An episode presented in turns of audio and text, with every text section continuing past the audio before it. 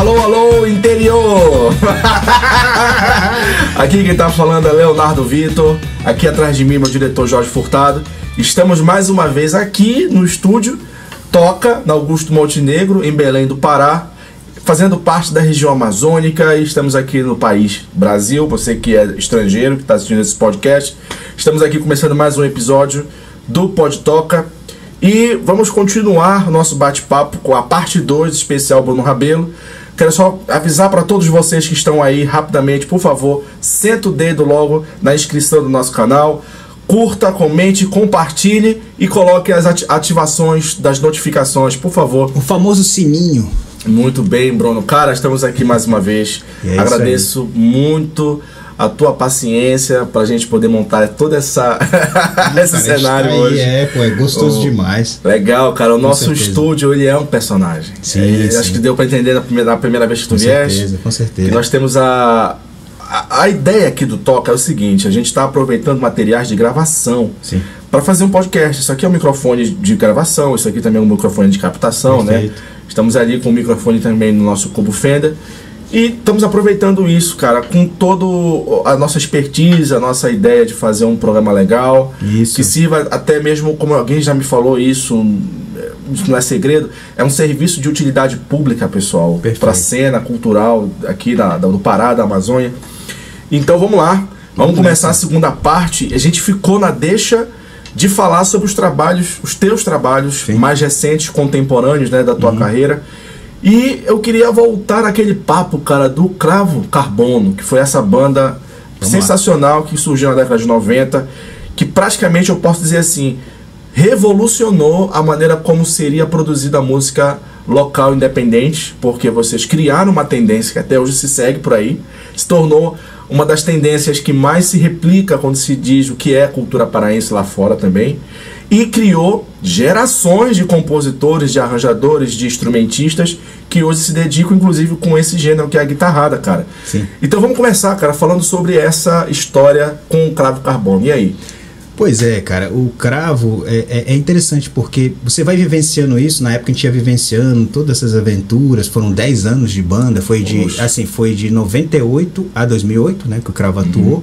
então é uma década, e foi um, então assim, mas é interessante que a gente não tinha muito assim, tu, tu fez um raciocínio, né, enfim, sobre a nossa trajetória, que na época a gente não, não era, a gente não tinha muito essa ideia, a gente simplesmente é interessante. A gente, a gente realmente tem uma coisa que é interessante no Cravo, é, é a formação dos integrantes do Cravo. Acho que, que proporcionou, digamos assim, reflexões. Que uhum. ao, ao, mesmo tempo que a gente não fazia ideia do que, ia, do que, que ia acontecer, digamos assim, a gente simplesmente estava a fim de compor, a gente era, era uma questão autoral, a gente sempre foi muito pelo autoral. Legal. Né? Que é uma, é uma história nossa, que é também a minha história e também dos próprios, até hoje, dos integrantes continuam do, né, da, do Cravo Cabô, do Pio, vovô.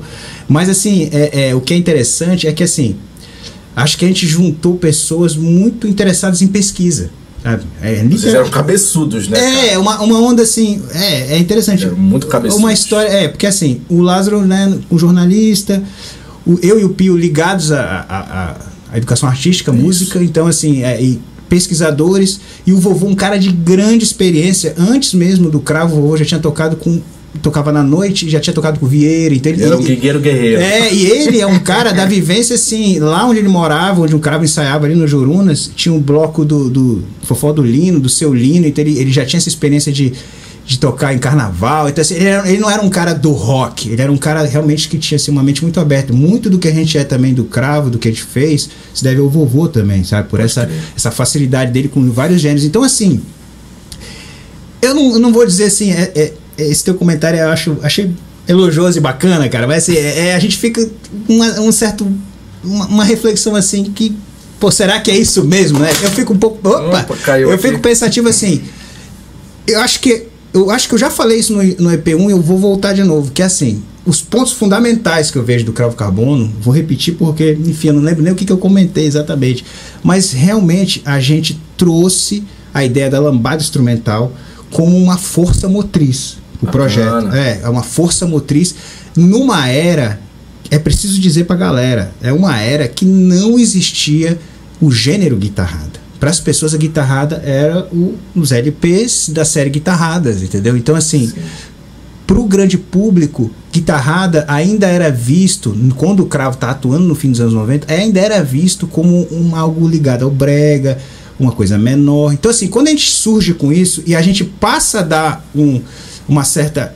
Porque, assim, o Lázaro, com a sua verve poética, uhum. né, com a, com a sua. Enfim, acho que muito também são contribuições diversas no cravo. E a poesia do Lázaro é uma das principais, assim. É né? um negócio meio con neoconcretismo, é, tinha um papo assim. Né, exatamente. Né, ele, ele, era um, ele é um cara que ele, ele realmente é muito ligado à poesia, né? Legal. Tinha até uma coisa até visual no no, no, no, no, primeiro nosso disco ali, a forma como ele botou as letras, o mundo azul e tal.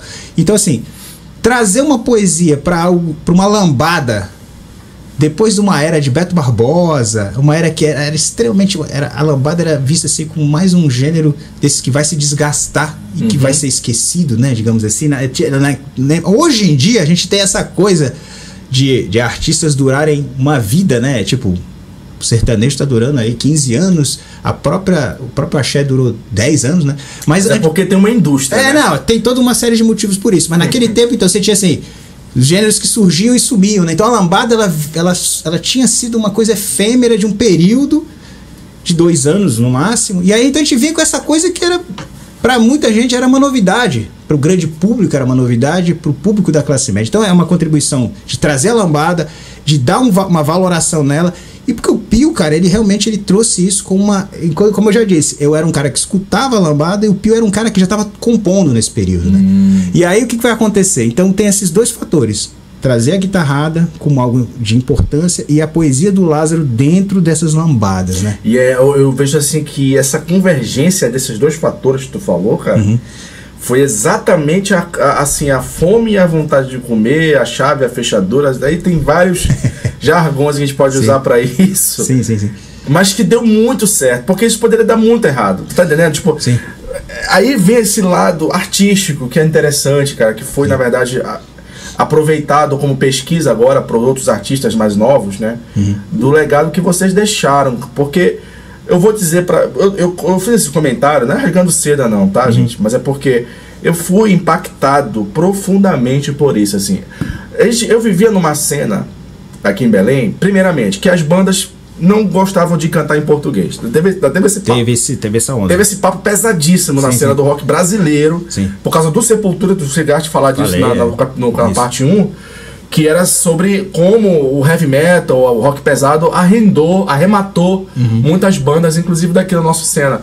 E algumas bandas já, já, já, já iam surgindo com a proposta de falar, de cantar em inglês, uhum. né? Como Stigma, vamos falar aqui de bandas que Caustic, eu conheço, Caustic, Caustic, né? Caustic entendeu? E então. Bandas do fim dos anos 90, né? Exatamente, que já, já tinham esse, esse elemento da globalização impregnada, uhum. só que estavam mirando totalmente fora. Até mesmo o Vinho Laranja, uma banda Laranja. interessante dessa época que eu posso citar. Andro, grande Andro. Isso, grande, grande Andro aí. Que, fazia tem até um disco de guitarrada hoje em dia. Inclusive. Pois é, e aí a gente vai chegar nesse papo mais lá um pouco lá mais na final, frente, que são é. essas novas tendências isso, da guitarrada. Isso. Já que tem um pesquisador na, no campo, eu tô uhum. aqui na frente de uma, de uma autoridade, tá, galera? então eu vou aproveitar o máximo que eu posso dessa aula hoje, tá? Vamos lá, vamos, vamos lá. lá. E aproveite você também. Beleza. Vamos lá. Cara, então, assim, isso que eu tô te falando é, são as impressões de um artista em processo de, de formação, cara. Uhum. É assim, nós como artistas a minha geração foi. Prof... Eu estou te falando com todas as palavras, isso não é, como eu disse, não é uma geração de seda. Profundamente impactada por isso, porque Sim. tu falaste agora, ah, porque a guitarrada era um gênero que estava fora dos âmbitos da classe média. Sim. Eu posso dizer uma coisa bem direta. Guitarrada, era, carimbó também, era coisa de rádio AM. Sim, é isso Existia mesmo. essa divisão Existia clara em Belém, isso, época, exatamente. Que você buscava esses gêneros nas rádios isso, AM, isso. que eram rádios que para, até hoje tem esse imaginário que a rádio AM parou no tempo. Isso. Que o gênero, se tu for ligar a rádio AM, tá tocando a mesma coisa até hoje. Uhum.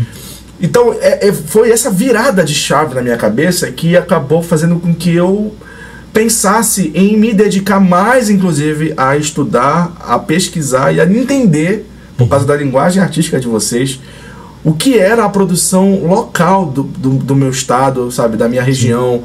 Eu, eu, eu, moro na cidade, mas ainda assim o contato que nos proporciona com o interior é muito forte.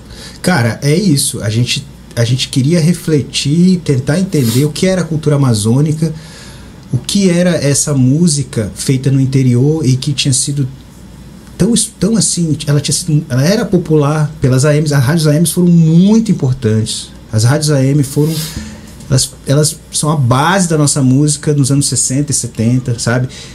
Com, claro, com um universo muito particular, nos anos 60, muita música carioca, nos anos 70 já com uma série de, uma série de discos aqui que, de carimbó, etc., que a gente vai falar depois, que foram executados, ou seja, quando o carimbó vem realmente, mas como você disse muito bem, ainda muito restrito.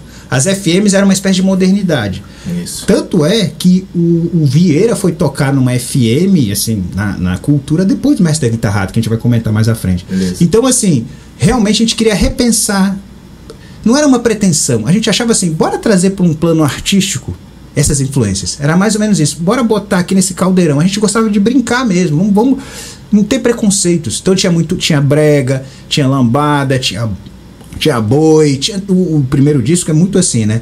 E muitas porradas internas, não era uma coisa simples, tá? A gente discutia bastante e tal. Eu até falei na, no, no, episódio 1 que assim, eu tinha um preconceito com o Brega ali nos anos, no meio dos anos 90 e tal, que eu fui perdendo e fui verificando que era uma bobagem minha, é coisa de, de adolescente para, né, então.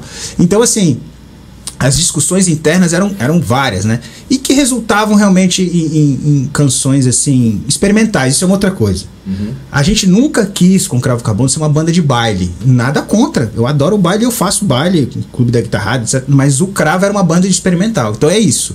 É, é pegar essas referências, mas também ir tentar um passo à frente de alguma forma. Bora brincar, bora experimentar. Eu acho que a trajetória do Cravo foi muito legal.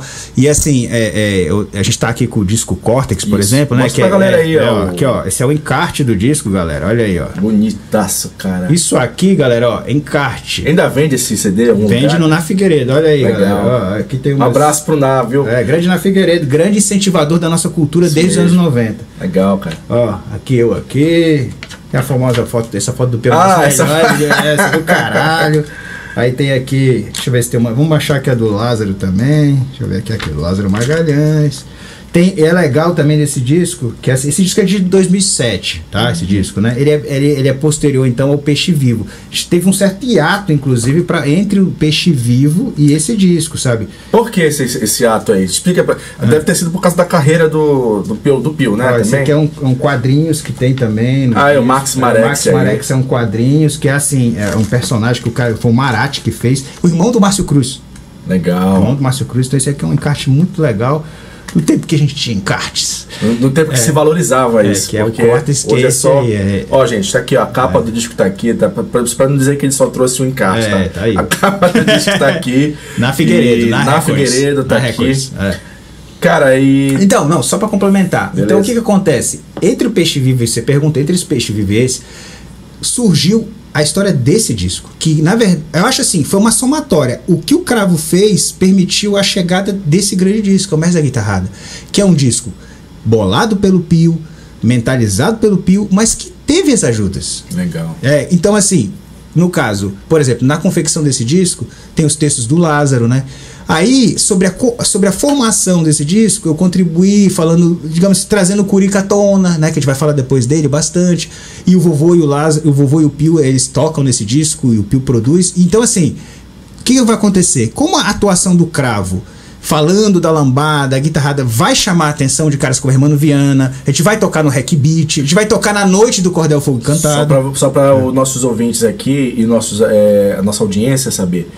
Quem é Hermano Viana? Porque a geração é, não pode. O Hermano Viana, ele é o irmão do Herbert Viana, do Paralamas do Sucesso, né? Também, e é ele é um antropólogo de, de grande renome e que, que fez o famoso livro dele, que é a tese dele, não sei se é o doutorado ou é o mestrado, que é o Mistério uhum. do Samba.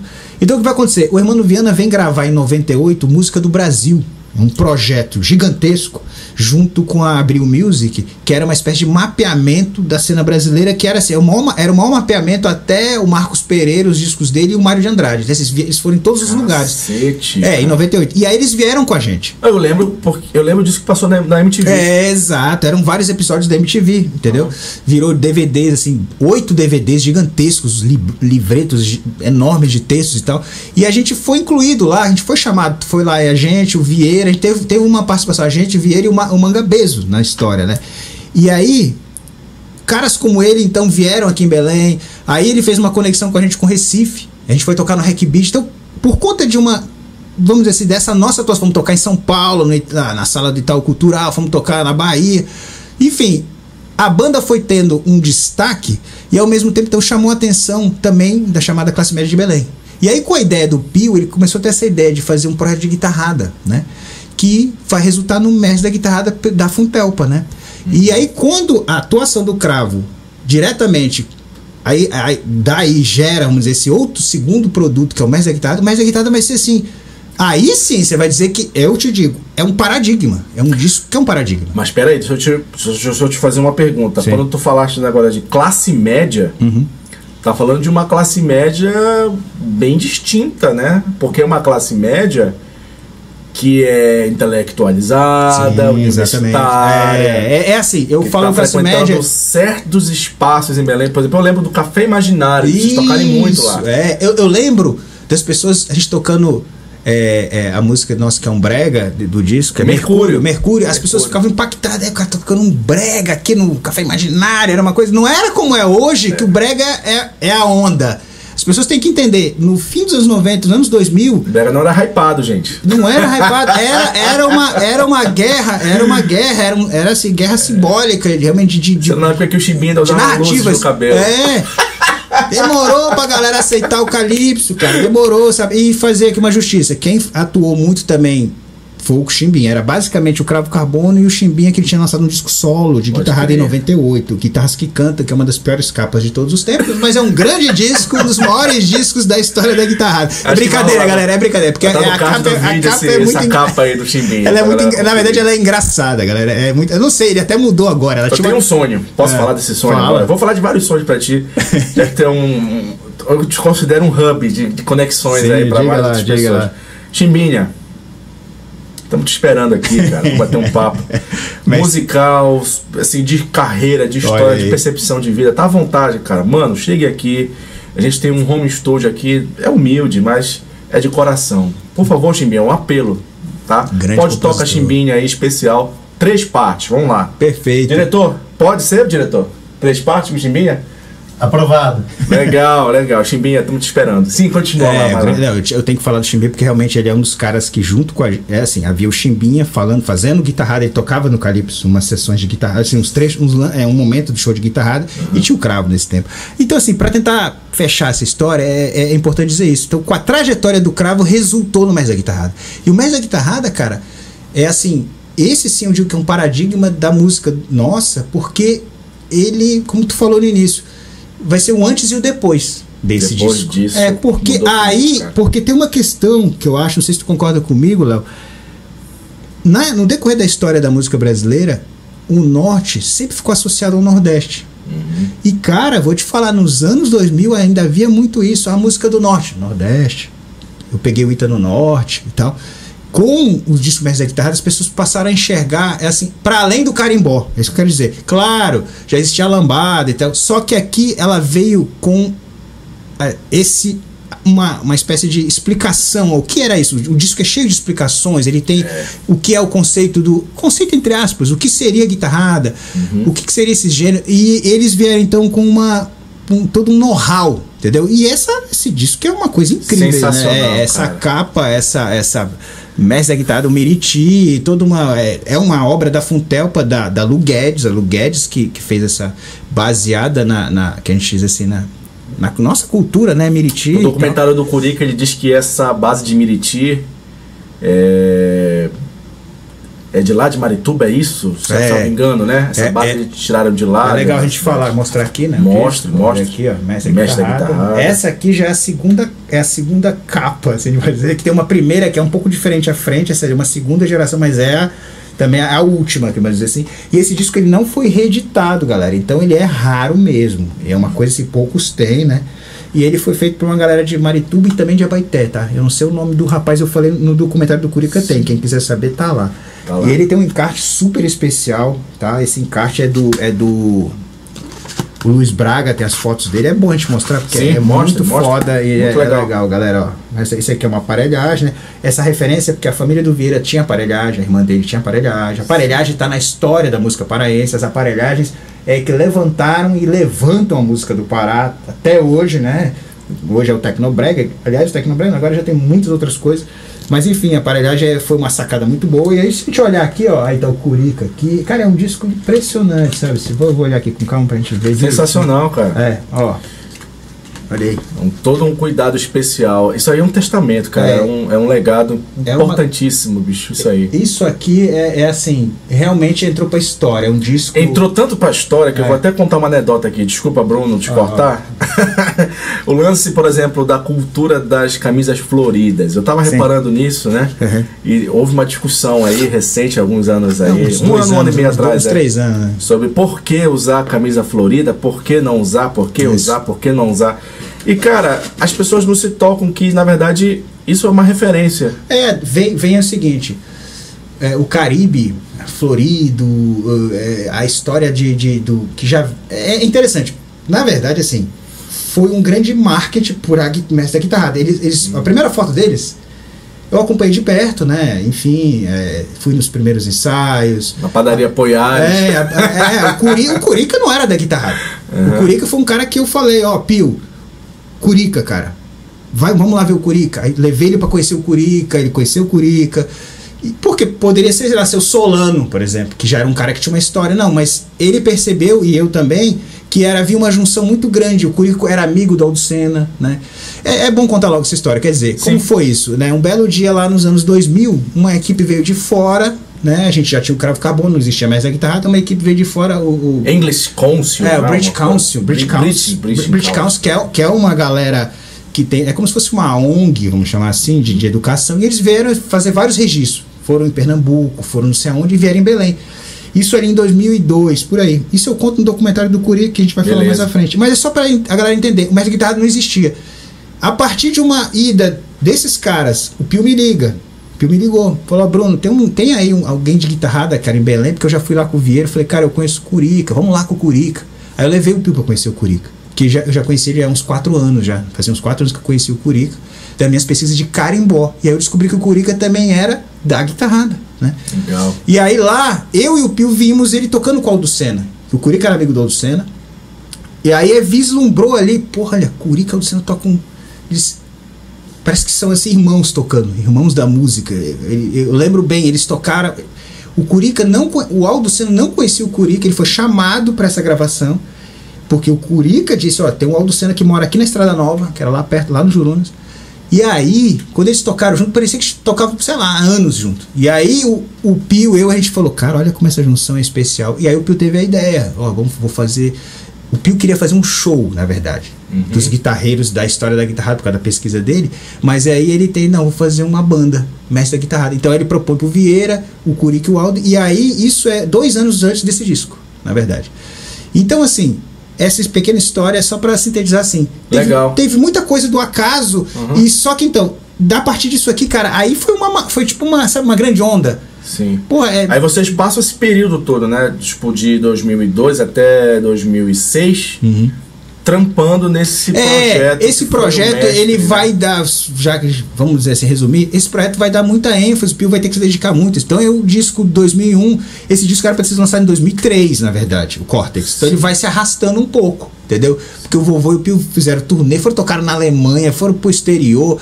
E aí foi isso. E aí quando a gente surge com, com o Cortex, né, já voltando então pro, pro, pro para a história aí do cravo, a guitarrada começa então a se, se, realmente se posicionar como um gênero. Isso, e o Cortex vem como um disco já mais bem consolidado, porque já tinha uma base. Né? Exatamente, e é, é, um disco assim, cinco músicas são minhas, cinco do Pio, e a gente realmente, a gente adentra nesse universo mesmo de vez, assim, e a gente vai fazer alguns shows fora, etc. Só que a banda já estava com 10 anos. Então, assim, 10 anos de carreira é muita coisa.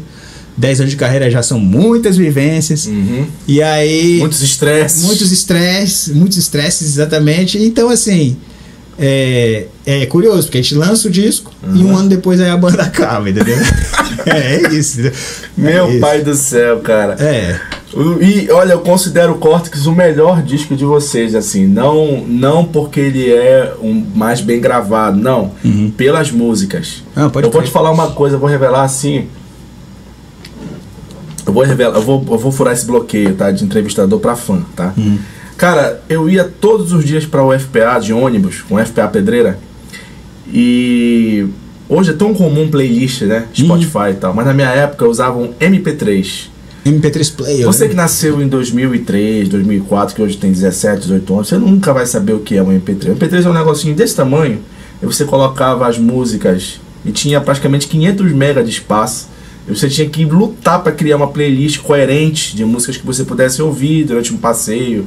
E tinha que carregar ele, tá? Antes de ir. Cuidado com isso. Que não, aí não, não prestava. Se não carregasse, É, era não, isso não tinha uso. E eu digo pra ti, cara, as músicas do Cortex estavam todas, todas as músicas do disco Legal, estavam na minha playlist. Porra, que massa. Eu ouvia na viagem, é, olhando a paisagem do ônibus e Era uma trilha. e a trilha e essas músicas, né? Cara, esse disco eu posso te tocar todas as músicas desse disco aí só de ouvido, porque eu ouvi tanto esse disco. Pode crer. Eu conheço cara. todas as músicas desse disco, as passagens, os momentos, tudinho. E eu, ao longo da. Esse é coisa de fã, né? A gente É, vai ganhando, entendendo a linguagem artística a partir disso, né? Uhum. Mas foi uma pena, eu, sou, eu, eu, eu recebi esse baque como fã, Foi, sabe? cara. Da, do filme. É, cara, porque assim. o- vamos ser. Pois é. Diretos. de- é, o disco, demorou, o disco demorou muito pra sair. Mas que é a verdade, a gente tava meio puto já. Falei, porra, Pio. Mas também teve uns problemas. A gente gravou parte. Não, a gente gravou parte desse disco em PC. Aqueles famosos PC. O cravo sempre foi assim. O Pio ele tinha gravador de quatro canais. Então a gente gravou esse disco, assim, parte dele na casa do Pio. Parte dele na casa do Marco Tuma, depois só a pós-produção, a mixagem no ápice, na No verdade. ápice. Que ele foi feito por lei de incentivo, ele foi feito pela lei Tó Teixeira, mas a gente já tinha feito várias gravações, né? E aí, demorou. Aí, Assim, aí o computador do queimou. Sabe? Ficou sem computador, era um tempo diferente. Era o Pentium, Pentium, sei lá, não sei mais nem o nome do Pentium 5, não sei, né? mas era um negócio perto de hoje, isso aqui é uma máquina perto, é uma né? máquina, Esse né? celular é uma máquina perto. E aí o que acontece? Resumo, o disco realmente, é, a gente o timing dele pra gente da banda tinha que ter sido um pouco antes. Minha, é, é uma visão pessoal. Isso desgastou a banda também. Né? Mas faz parte, cara, é isso mesmo. Então, assim, aí um ano depois, aí, engraçado, é sempre assim, né? A banda demora pra Demora fazer uma pra onda, fazer quando uma vai, onda. bah, explode, entendeu? E É o aí, chamado voo de galinha, né? É Tem um colega meu aí que é o Davi Paz, abraço, Davi. grande Davi. Ele fala, fina. por favor, não façam, e não, não seja uma banda, não seja um projeto Voo de galinha. Porque a galinha não voa, né? Sim, então quando sim. joga a galinha pro alto, ela vai Ai, até. a pouco- Mas depois ela, ela cai. né? Cara, isso é tipo. Então lá, esse papo do voo de galinha, né, né, Bruno? Continua lá. É, cara, a gente trabalhou muito. E aí quando você começa a ter uma ascensão até mais nacional, nacional dentro de um, de um nicho, Uhum. convenhamos também, né?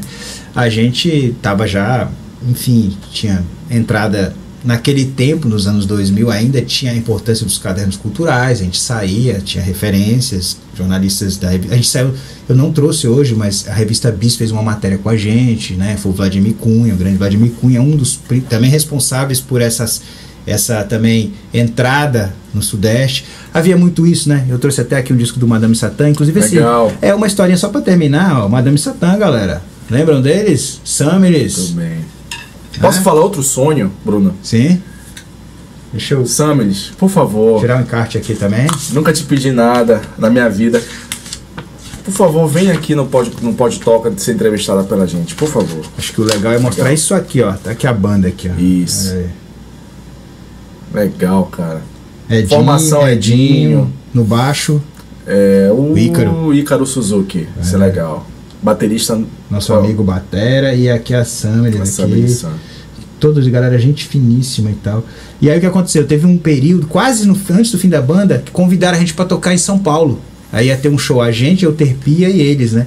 E deu uma cagada, não rolou. Rolou só o show do Madame Satã que eles estavam em São Paulo. Nossa, as É. três melhores bandas que eu conheço É, dessa, dessa Teve uma geração. viu? proposta de a gente ficar em São Paulo um período, a gente ia fazer uma parada lá, mas não, não tava dando, né? A gente foi convidado também para tocar no é, SXSW. Tava rolando uma. que é um, é um festival no exterior, festival em, em- no Texas, né? Então, assim, Texas. tava rolando uma vibe legal. Mas, cara, toda banda tem começo, meio e fim. É da história da música popular.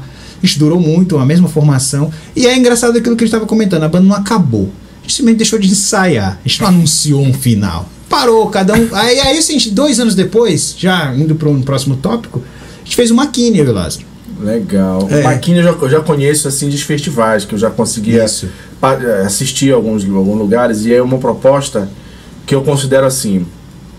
É uma evolução do cravo carbono no sentido de estética, eu acho, musical, sim. de é. proposta. É. Porque não se apegava tanto àquela ideia de guitarradas. Sim, sim. Além de existir o, ali dentro, claro, o uhum. estilo, mas vocês tinham músicas que eram muito mais rock, uhum. tinham uma pegada um pouco mais tribal. E aí entra é. quem? O Ranieri, baterista Sim, de, do Mohamed, que, né? Perfeito, eu acho assim, juntou Mohamed com Cravo. Aí tem um cara que assistiu nossa. A gente ganhou uma seletiva desse rasgo. Uhum. Né? A gente tirou em primeiro lugar, que é um negócio disputado, essas seletivas, foi lá em 2011, né? E aí um cara falou: olha aí, Cravo Mohamed, um cara falou assim, um cara, um, cara conhecia a história do Mohamed e conhecia a história do, do Cravo Carbono, e eles falaram, é o Cravo Mohamed, eu falei assim, porra, que engraçado isso. E aí, assim, é, o Ranieri tem uma pegada mais rock, o Ranieri, ele vinha do Rio de Janeiro, ele estudou é, bateria no Rio, ele fez mestrado lá no Rio, ficou 10 anos para lá, quando acabou o Mohamed, ele foi pro Rio de Janeiro, depois voltou. Eu falei, ó, bora tocar. Ele continuou, ele, continuou, ele, ele, fazia aula lá na, na escola do cara do Barão Vermelho. O cara do Barão Vermelho tem uma, uma escola no Rio de Janeiro, é. E o, ele era aluno do baterista do Hermeto Pascoal, inclusive, o Ranier. Então o Ranier é um cara muito safo, mas, mas não. Ele não é mais. Na verdade, ele é, ele é realmente muito ligado ao rock. Hoje menos, naquele tempo ainda, né? Então aí tinha essa pegada, talvez essa visão, que a ideia do, do é, sempre foi assim, é misturar tudo mesmo, entendeu? Se pendeu mais pro rock, pode ter sido aquele momento realmente. E aí o McKinney teve uma curta duração, né? Então eu e o Lázaro fizemos essa parceria lá, mas não deu certo porque uma série de fatores, é, é, a banda implodiu, e aí daí a gente pode dizer que a gente realmente, dali que a gente chegou no cais virado, na verdade. Né? Cais virado, cara. É. E esse é um momento para mim que eu acho que é o mais, assim, um dos mais importantes do nosso episódio, uhum. porque o Cais virado, gente, é uma banda que tem, vou dizer assim, é um é o dream team talvez da dessa dessa cena índia, assim. Por quê? Porque tem Bruno Rabelo. Isso então tens uma Keila Monteiro, que já vem de um outro projeto também lindíssimo, isso. que era com o Jeová. Ney, isso, o, o, que era o... Coisa de Ninguém. Coisa de Ninguém, exatamente. Uhum. Tu tens um, um instrumentista que é pode dizer assim, versátil, a palavra acho que seria pouco para ele, que é o Prêmio Brandão, que é um cara que toca de jazz pesado, hard jazz, assim, vamos dizer que aquele jazz clássico, né? No Isso. baixo, contrabaixo acústico, que eu, eu conheci o Primo num programa Garotada, vocês nunca, infelizmente, não tem nem mais arquivos disso na cultura que eu perguntei pro Calixto isso, que agora é apresentador lá. Uhum. Que é o programa é, Timbres, não existe mais arquivos. Eu perguntei pro Calixto, que era apresentador na época. É mesmo? Foi apresentador do Timbres. Timbres foi um programa muito importante. E eu perguntei, porque eu ia todo domingo lá no São José Liberto assistir os projetos de, de música instrumental. E o Primo Brandão praticamente batia ponto naquele programa. Ele tocava com os artistas que vinham de fora e os artistas é. daqui da terra. E ele tinha uma versatilidade absurda. Esse cara, para mim, é um dos melhores contrabaixistas sem sem pestanejar Sim. do nosso estado, que eu, que eu posso ver dentro da relação aqui cultural da cena que eu conheço. Mas para mim esse cara é um dos melhores do estado, cara, em termos de, de rodagem, vivência de tocar. É isso. esse papo. Definiu, né? definiu. Primo, eu tive a sorte porque assim, a gente é de uma mesma geração, eu, o Pio, ele, o Ranieri, eles moravam na cidade velha, eles se conheciam e tal. E aí, é, o que acontece? Ele foi da minha sala na UEP. Oh, a gente aí. foi estudar junto, a gente fez música juntos na UEP. Então, a nossa amizade mesmo começou ali. E aí o que acontece? Por conta disso, ficou um canal. Ele sempre e falou, Bruno, qualquer projeto aí, cara, me chame e tal. Então a gente, a gente tem uma amizade, uma longa amizade. Uhum. E era até engraçado, eu até falo pra ele, pô, cara, acho que se eu não tivesse tua, essa amizade, eu falava pra ele, pô, se eu não fosse teu amigo desse tempo, desde 91, que a gente é amigo da faculdade e tal, eu nunca acho que teria coragem de chamar para tocar num projeto. Porque ele realmente, cara, ele, ele é acima da, de, de, é, um, é um dos maiores músicos do Brasil, brasileiros. As pessoas deveriam conhecer mais o trabalho do primo. E o primo tocar com o Edberto Gismonte. Não é qualquer um que chega lá vai estar, sabe, Edberto Gismonte. Tem, tem, um projeto só de Hermeto Pascoal. Ele tem o, o Hermeto, o Project, o Hermeto Pascoal Project, acho que esse é o nome. E, e assim, ele, ele toca com. Cara, ele com qualquer cara de fora, ele toca. Ele tá, em resumo, ele realmente é um músico um dos maiores baixistas completos do país, como tu falou, né? E aí, só que ele, ele fala para mim, ele fala, Bruno, porra, cara, eu gosto das tuas composições, pode me chamar que eu vou lá. E ele é muito amigo do Rani também. E ele, ele tá sempre com a gente. Ele, ele, e aí, assim, soma essa coisa. E, e ele tem esse groove, cara. O prêmio é assim, sabe?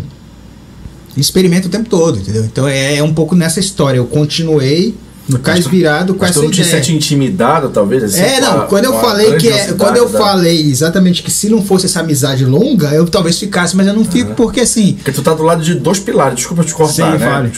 Pô, uhum. desculpa, mas tu tá, tu tá do lado de uns dois pilares. É. Um que é de escrita uhum. poética, que é a Keila. Isso. E outro de arranjo, Isso, que é o Primo. E aí, como é, é, que tu fica no meio disso Não, é importante falar é isso. Quando, quando a gente foi fazer o CAIS, a Keila tinha feito um, um, mestrado sobre o cravo carbono. Olha aí. Ela, conhecia, ela conhece a fundo o cravo carbono.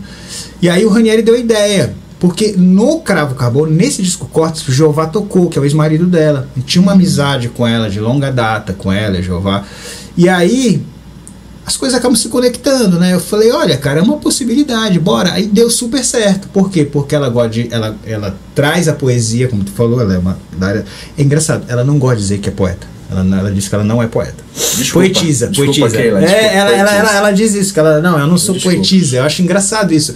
Ela acha que ela faz letras. Letrista. É, tem uma história aí que é só ela pode comentar direitinho. Mas o fato é que ela, ela, eu diria que ela faz letras poéticas. Pronto. E aí, era o que a gente queria. É uma coisa que eu sempre quis. Eu sempre pensei numa, numa tradição brasileira de que a letra pode. Ela é uma, um, tentar um equilíbrio entre o instrumental e a letra. Que você tenha essa, essa junção e que isso some para algo maior, né? Porque no Brasil, isso é uma coisa interessante da guitarrada. Guitarrada instrumental, por exemplo. Então, Sim. e a lambada é uma música para dança. E esses gêneros do Pará todos tendem para locais quentes, tendem para uma música quente, uma, dança, música dançável. Quente, dançante, que os corpos é, se unem. Né? Exato. Né? Então, assim, mas a ideia era fazer esse contraste. Então o Lázaro tinha isso. Então sempre, isso é uma coisa que eu sempre carreguei. Não, vamos pegar uma pessoa que tem essa vibe poética, por mais que ela tenha essa história aí, que ela pode explicar e dizer que, enfim. Então aí, pô, porque o Coisa de Ninguém é fenomenal, né? Tipo, é. é o Clay, né? E isso, ela, os Clay. dois e tal. Então aí juntou, ficou bem legal essa junção. E o Cais Virado é isso, é um projeto que, que trouxe assim, aí, e é interessante. Aí eu, eu já estava mais aprofundado nas minhas pesquisas, eu realmente ali por 2010 para cá, cara, eu, eu comecei, eu tinha milhões de discos de lambada, de guitarrada, sabe? Eu, eu fui, fui aprofundando. E é interessante que é fora da universidade, uma coisa minha mesmo, né? E aí eu realmente a base sonora é, é, a música do essa música que tem uma mistura também de nordeste que eu faço que tem um pouquinho de várias coisas e de música africana eu sou um cara que adoro música africana é uma música africana contemporânea, contemporânea que, que é a música dos anos 60 para cá Sim. que lembra as ondas nossas aqui lembra cumbia peruana lembra música caribenha dos discos lambada internacionais que até trouxe aqui então assim é, é eu sempre Lá atrás no primeiro episódio eu disse isso, que eu tinha uma busca para entender como essa guitarra fora do eixo da música do norte. A música do norte tem uma guitarra que é o blues, é o jazz e é o country. Isso é uma base muito formativa do que é ser um guitarrista para as pessoas. É normal isso. Eu queria ir por um caminho diferente. Quem é o cara que toca o seu Valença? É o menino, ele bota uma história de do Nordeste na guitarra. Quem é o cara do, do, do, do Novos Baianos? É o Pepeu Gomes, ele traz o samba, samba de roda baiana, ele coloca aquilo, ele, toca, ele sabe tocar muito bem bandolim. Né? O, o Novos Baianos era uma das raras bandas brasileiras que ela era, ela era eletrificada e ela podia ser uma banda acústica. Eles podiam tocar batucar e tocar cavaquinho e tal. Eu sempre busquei isso, falei assim, pô, quem são esses caras que fazem uma música que foge um pouco, que não é ser contra o rock, não é isso. O rock tá na minha base, cara. Mas assim, existem formas diferentes de se fazer música para guitarra elétrica. E aí eu, eu aprofundei isso, cara, sabe? Eu fui mesmo. E o Franco é um guitarrista africano muito foda, as pessoas deveriam conhecer o Franco. Ele é tipo uma espécie de Fela Kuti da guitarra lá na África. Cacete. É, ele é, o Fela Kuti é um grande nome africano. Sim, e o Franco, ele é do Congo. O Congo que é uma região muito complexa. A África, falar de África é falar de uma complexidade. Uma complexidade é um continente, é um né, super continente, é tá? Então não é uma coisa fácil, não é uma coisa simples. Mas o Congo gerou uma série de guitarristas ali. E o Franco é um desses caras. Então eu trouxe isso pro Cravo Carbono, pro, pro Cais Virado. E Cravo Carbono, né? A gente eu tô olhando aqui pra cara do, do, das caras aqui, lembrei. Vai disso. ficar olhando aí. É, tá aqui, esses bichos estão me encarando aqui. aí, o, no Cais eu, eu aprofundei essas questões, entendeu? Então eu faz a parte até do release isso nosso. E aí foi isso. O, a gente é, ganhou um, um festival do, do CCA Fest e fizemos nosso disco Amor em Tempos de Agora. E é engraçado que eu trouxe bilhões de discos, mas aí já era digital. Já era digital, aí era de Spotify, não tem Spotify, disco aqui do Cais Virado. Né? Mas vai estar É. na descrição do vídeo, Isso. tá? Eu vou colocar no release deles é, todos os links que, do Cas Virado, porque tá nas todas as plataformas digitais. Eu já fiz a pesquisa, está lá. É. Faça também você a sua pesquisa. Isso. Dê como base o nosso vídeo do Pode Toca, para você chegar até esses materiais do Bruno que tá mostrando aqui fisicamente, porque todos os materiais estão na internet. Internet. Então, por favor, mais uma vez, se inscreva no canal, acompanhe as nossas novidades aqui, que são informações, como alguém já disse para mim, de utilidade pública, para quem quer conhecer a cultura paraense. Cultura quem- nortista. Exatamente.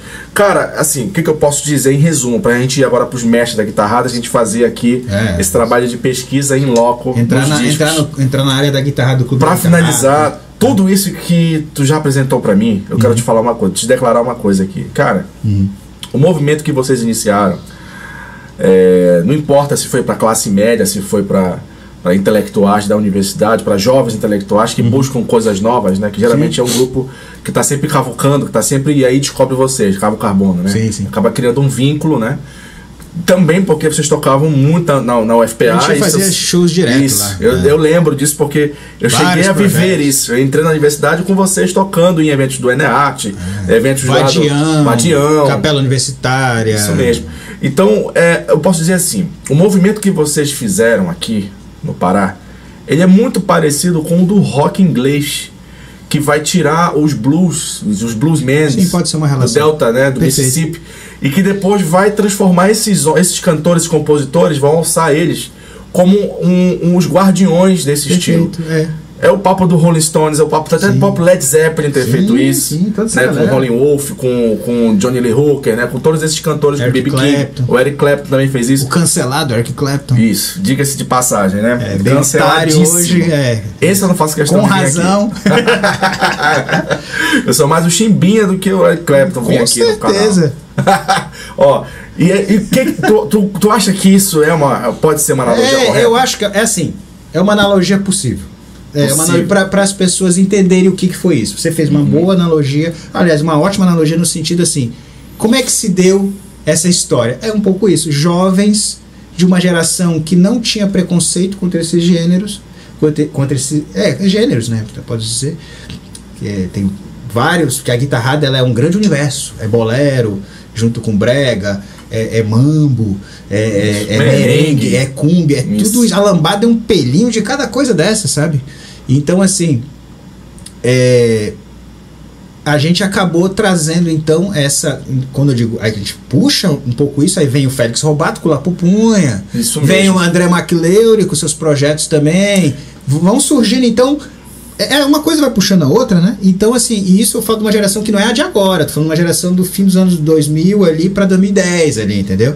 Que vai realmente fortalecer e florescer o que acontece depois, que a gente vai falar daqui a pouco aí do Clube da Guitarrada, etc. Sim. Então é isso. no, no, no rabo disso aqui, né? Tipo, porque, Isso. Porque lá pro Punha, é, McLeod, assim, começam a ter abertura nas rádios, na Rádio Cultura, na Isso. TV Cultura, por Exato. causa disso. Com certeza. Posso dizer até mesmo que o trabalho do Mundé Cultural do diretor aqui também meio que fica, né, com uma base também de representação. Porque a partir daí as portas estavam abertas. Sim. E agora, o que é essa nova cultura? Nova cultura para Sim, esse. Tipo sim, assim, sim. porra, o Rai, o Rai tá em Quaraci tocando carimbó Há séculos. há séculos, mano. Nego Rai é coisa de Você negro. tá entendendo? Tipo assim, o, o Vieira tá em Barcarena tocando guitarrada há tempos. Desde Porque anos- nova É. cultura é, contemporânea do Pará. Exato. Que isso, cara? Não, é, isso aí é narrativa. Exato, é narrativo.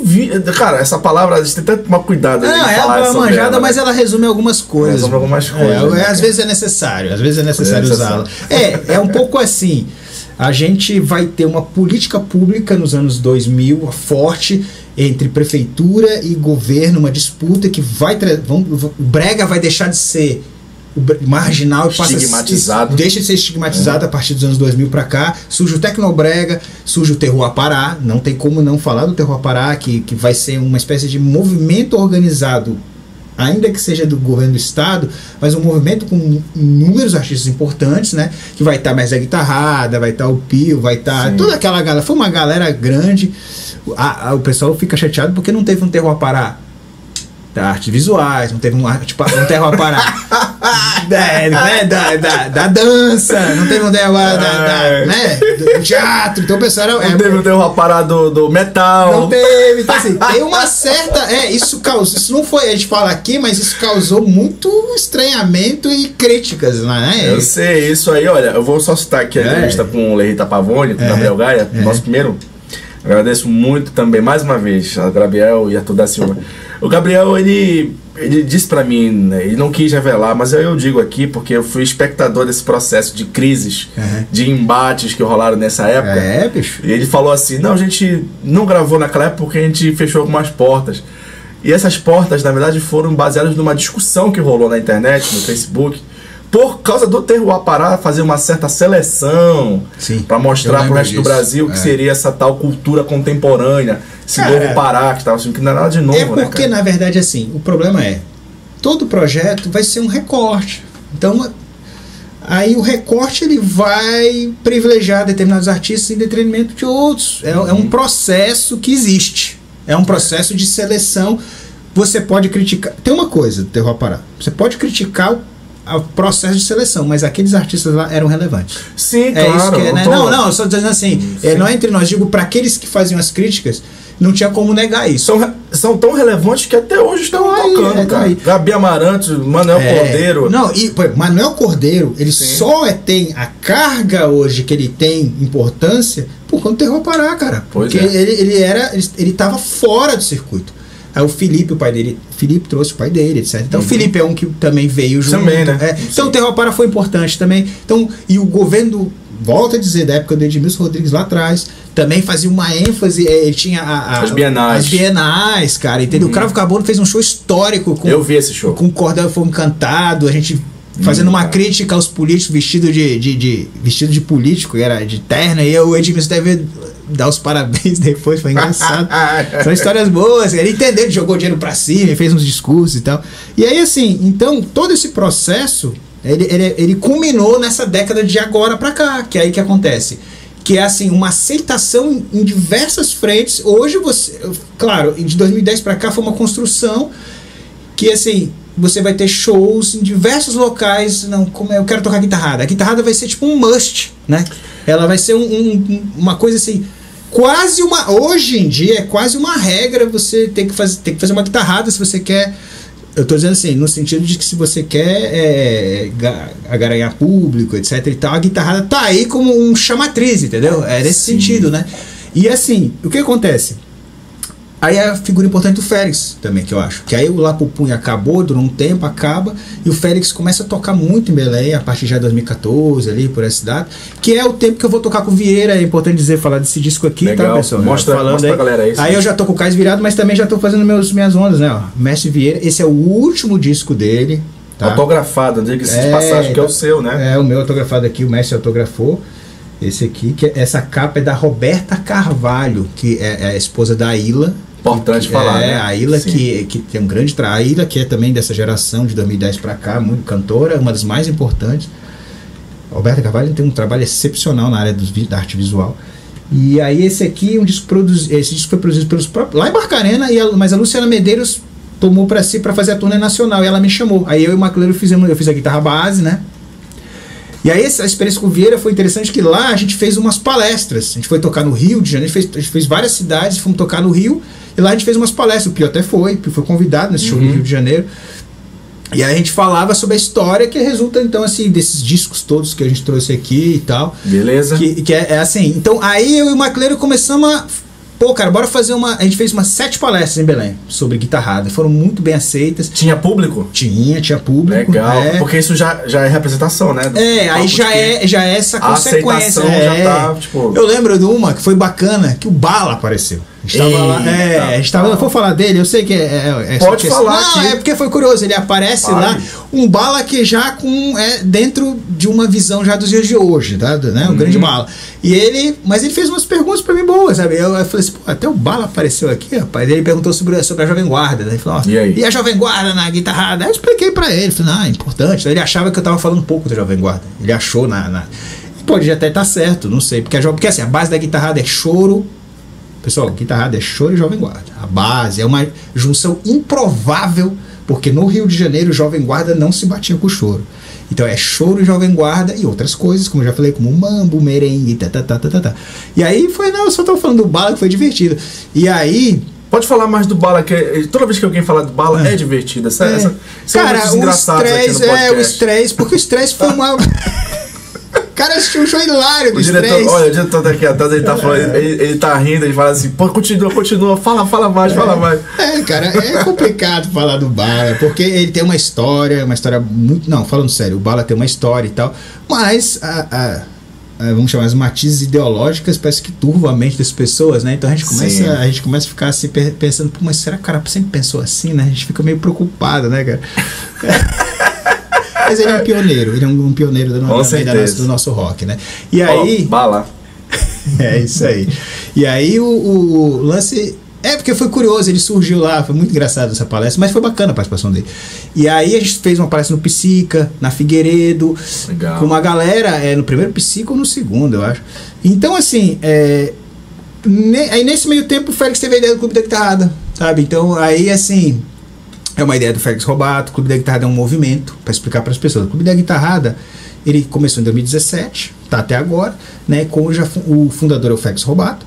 E assim, é um encontro que acontece uma vez por mês lá no Apoena. Grande Apoena, nosso espaço cultural. Nosso espaço cultural. Tá aí, é, exatamente. Aqui, Isso, grande abraço mais uma vez a Paulinha e o Anderson. E aí, uma vez por mês.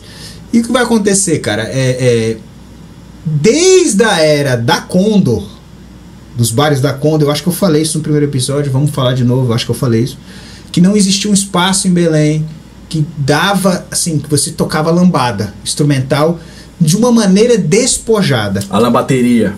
A lambateria também, só que a lambateria Sim. ainda é um projeto artístico, na minha visão. A lambateria, assim, se consegue. O Félix tem um show muito bem centrado, muito foda, em que ele faz convites. Das, agora nem tanto, porque tá um pouco diferente, mas era assim: é, é um show muito artístico, onde ele ensaia uma série de blocos bem. Não é assim. Não é uma jam. O Clube da Guitarra não, ele é uma jam. As pessoas chegam lá e tocam. Você pode chegar com uma guitarra lá e tocar. Você ah, pode, é, ele, ele tem um aspecto da brincadeira Talvez mesmo. Talvez um ambiente até mais convidativo pro músico. É, né? ele é para ser uma coisa mais descontraída. descontraída. A gente não ganha caixa, a gente pega o dinheiro, bota uma caixinha. A gente não sabe. Ele, ele tem uma história muito bonita. O clube de clube mesmo. É, e eu falando a comparação com a Condo, na época da Condo, as pessoas iam lá no bar, lá no é, o famoso é, é no bar da Condo, que era o, o Palácio dos Bares e, porra, como era o nome do outro bar? O famoso bar que tinha lá na beira do rio. Agora pegou, rapaz. Agora minha pegou. mente. Palácio a minha dos. Bares, eu sei que é Não, Palácio dos Bares. Rio. É o seguinte, ali havia um conjunto, havia o Royal, Royal. tá? Havia o Royal, havia, Sim. enfim, uma série de, de, de, de, Patesco, havia lá também. É uma série de. Ali era um lugar de prostituição e Sim. havia vários bares, né? E o principal eu esqueci agora o nome. É aquela coisa já da idade, mas enfim, tem um bar principal lá que era um bar que, que depois a gente bota aí o letreiro embaixo. Pode bota, ser, vai botar embaixo. Letreiro, sim. É, é, engraçado, cara, tá na, na ponta da língua, mas é. É porque tem muita informação, Bruno. É. A gente tem um, um cara que é. tá se tornando um, uma espécie de referência, é. então é normal a gente ter é, alguma informação. Alguma coisa ali uh, saiu da minha saindo, mente. É. Daqui a pouco eu lembro. Vai dar um. Vai dar aquele. vai, vai voltar na mente. Aí. Mas essa simbologia da Conda é legal porque é um tempo do fim dos anos 70 e dos anos 80, quando os olheiros foram lá contratar o Vieira, o Solano, o Aldo Senna, o Oséias da guitarrada. E, todo e aí, então, desde esse tempo, que não existia em Belém um lugar onde as pessoas podiam tocar lambada instrumental. Então, assim, é, uma, é, um, é, um, é, é até didático o Clube da Guitarra. As pessoas vão lá e a gente trouxe eles. Como eu sou amigo do Curica, conheci o Aldo Senna desde lá dos fins dos anos 90, da história do Média Guitarrada o Félix também, o Félix é uma grande antena parabólica que atrai também. É. Então a gente já levou lá inúmeros artistas dessa velha guarda. Né? Tanto agora a gente fez um show, show com Solano recentemente, né? Bar São Jorge. Tá vendo como é Bar lembrar? Jorge, tá? O Bar São Jorge é um bar, galera, clássico. Ele era um bar. Todos esses bares lá dentro tinha uma área de casinhas para as pessoas depois passarem a noite. Opa! Isso era uma coisa, uma característica boa. Sim. Isso se acabou, tá, galera? Isso foi desse tempo. Não, falando sério, porque a Condra tinha essa coisa. Era, era realmente uma junção de uma série de, de fatores da, daquela época da Belém do Pará. Mas, se você ver a história do jazz, é a mesma coisa. Eram os prostíbulos também, onde, Sim. sabe? É, é sempre assim. A música ferve nesses A lugares. música urbana ela A vai música, tomando a sua é. dimensão dentro dos seus territórios, dos seus espaços, vai Perfeito. criando a sua própria. Então esse, eu falo do Bar São Jorge porque ele foi, ele foi ícone. Dentro do Bar São Jorge que o Solano, por exemplo, pe- pegou um contrato com a Continental. Foi no Bar São Jorge onde viram o Aldo Senna tocando e aí contrataram o, o, o Populares de Garapé Mirim, que trouxe aqui o disco e Legal, tal. pô. É, aí, então assim, só que isso é um passado que era uma característica específica. E no- nos dias de hoje, então você não tinha um lugar para as pessoas tocarem, né? Para as pessoas brincarem, né? Porque o que, que é a cena de, da noite? Por mais que as pessoas gostem de guitarrada, tem essa coisa muito do. do de, de, de- enfim, né? É, tem que tocar o que o pessoal gosta, o pessoal pede e tal. E lá no Apoio gente é livre. Toca o repertório que a gente quer, entendeu? Inclusive autoral. Legal, cara. É, inclusive autoral de guitarra. Que é assim, então o clube. Por isso que eu falei, é um ambiente até mais convidativo para os músicos. Sim, sim. Poder, porque poderem explorar suas próprias é, qualidades. né? Exato. Aí então você vai ter é, uma nova geração. Então eu, o Félix, principalmente o Félix ali quando ele fundou e eu lá, eu estava desde a reunião, eu tô desde a primeira reunião da- do, do Clube da Guitarrada. E aí, assim, é interessante que o Clube da Guitarrada não é só a velha geração, a velha guarda, é a nova geração. Então Legal, aí cara. surgiu uma galera que tá lá, a- grande galera do Clube da Guitarrada é uma galera nova. É, Diz aí, quem é o pessoal é, que toca então é a Laís? Rodrigues. Eduardo Barbosa, o Caio, o Danilo do Nacuíra, o Cleiton, o Max, tá lá também, Bruno Benites Queda. Ah, aliás, falar do Bruno Benites, Bruno Benites Queda, dessa minha geração também, junto aí, que sempre fez também música latina. O grande Bruno Benites, um abraço. Bruno irmão. faz parte de um, eu posso dizer assim, de uma facção familiar Bichão, da música negócio- latina. Que é O pai dele tocou Começo. com toda essa galera. É, é- cara, a música Sim. nossa é muito grande. É como tu falou, é muita história. Então a gente às vezes não passa desapercebido. O Bruno Benítez é um desses caras que é filho de um grande, né? Que é o Benítez, pai Daniel dele, né, Benítez, Daniel né? Benítez, que tocou com o Ari Low, inclusive. É mesmo. E aí, então assim, junta muita gente, sabe? Eu, é chato que eu posso estar esquecendo. Tem o Joãozinho também, que, toca, que tem, e tem o Marcelino. Marcelino Danilo Rosa também. Danilo, eu falei já do Danilo. Já é, falou, Já tá. falei, Danilo Rosa é um dos, um dos expoentes, um dos grandes guitarristas aí, dos, dos mais feras. Tem o Joãozinho, tem o Marcelino na percussão, que tá com a gente sempre também. O Marcelino é ralado, o Marcelino é um, é um grande músico de- da cena de Belém, mas ele tá lá também com a gente. Eu digo assim, ele não é de uma coisa só. Ele é tipo um primo, ele é tipo um primo, Marcelino. Versátil, é, né? é versátil pra caralho. Então, assim, tudo isso foi resultando, assim, que eu comecei a articular muita coisa também. E eu, assim, então o Clube da Guitarrada, ele tá aí. A gente vai lançar um disco, a gente quer lançar um disco esse ano. Caramba, É, um cara. disco- Isso aqui é spoiler? É, tu Um tá canal? é quase em primeira mão aí. Em termos de divulgação, é quase em primeira mão. Só que no É. Pod Toca você tem essa mensagem, pessoal. Por favor, não esqueça de inscrever no canal, Isso, galera. de comentar, de dar o seu sininho, like, é. ativar as notificações para você estar ciente desses papos Exatamente. seríssimos aqui Exatamente. sobre. Olha assim, o Bruno acabou de revelar uma coisa aqui, um spoiler. É. O Clube da Guitarrada lança seu primeiro disco. É a ideia. Não vamos, não vamos, não vamos perder essa oportunidade, É, né? com certeza. Não, é, é, é isso. A gente quer fazer um convite aos antigos e a galera nova. Então a gente vai fazer. Um... A gente chegou a conversar com o Na Figueiredo já, e aí a, a pandemia estragou um pouco. E aí, assim, então, é, daí eu comecei a analisar. Aprofundando, eu fiz uma especialização que eu, ainda, que eu não terminei, infelizmente, mas assim, muita pesquisa. E eu comecei a perceber que o Curica nessa história, né? Eu, eu sempre fui fã dele, amigo dele. Eu comecei a perceber que ele estava precisando ser contada de uma, assim, de uma maneira mais direta, de uma maneira em que ele, ele realmente. toda a força da música dele, entendeu? Que eu achava que tinha que vingar. Vingar pra Porque caramba. ele vinha lá no clube, aí a gente começou a lembrar o seguinte: porra, eu ia conversando com ele, o Marcelino, né? Falou, porra, e o carimbó do Curica?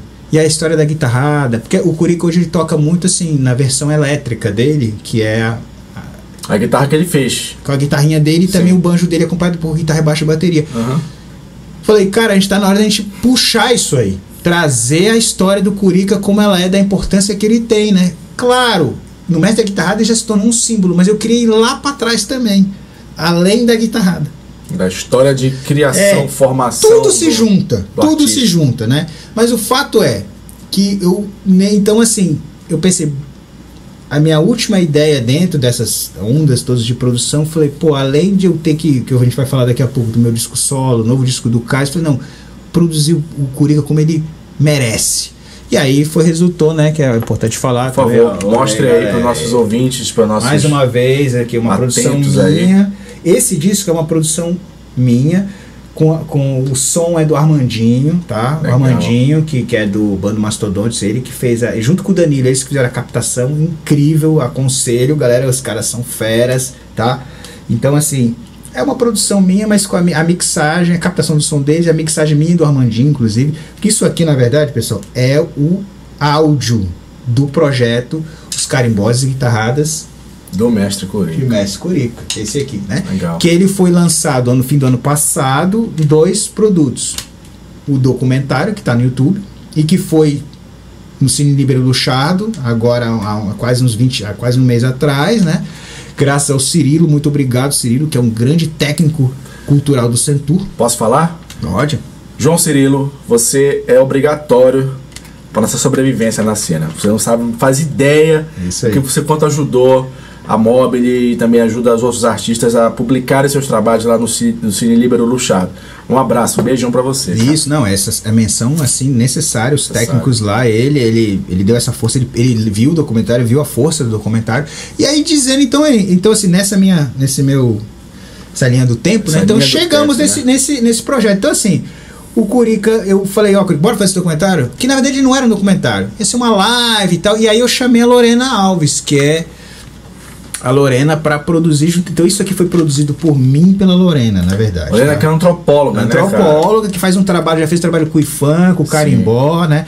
Esse projeto não foi feito comigo só, então teve o Armandinho e teve o Raoni Figueiredo que fez a, a- vamos chamar assim, direção de audiovisual, a direção artística e produção Sim. e roteiro meu, direção artística e produção da Lorena junto comigo, mas a direção de audiovisual das câmeras foi o Raoni Figueiredo. Legal, Um grande cara. abraço pro Raoni, que graças a ele também, a gente foi mudando o projeto aos poucos e ele, ele admitiu a gente fazer esse documentário da forma como ele ficou. Se não fosse o Raoni Figueiredo, não rolava também. É importante dizer isso, né? E ele vai ser vinculado a algum, algum canal a cabo, assim, tipo É. o Music Box Brasil receberia fácil um trabalho desse. É, o que acontece é o seguinte, a gente tá com essas ideias, só que Sim. o Raoni explicou que muito dos projetos do audiovisual, eles querem inedetismo. Então, gente já expôs ele no YouTube, já foi lá pro Centur, pro Cine Livre Aí já não é inédito. É, então vai depender de algumas negociações, Sim, entendeu? entendi. E aí, assim, é, é legal falar desse trabalho, porque assim, as pessoas é, pensam o Curica muito assim em cima da guitarrada e não viam ele tocando carimbó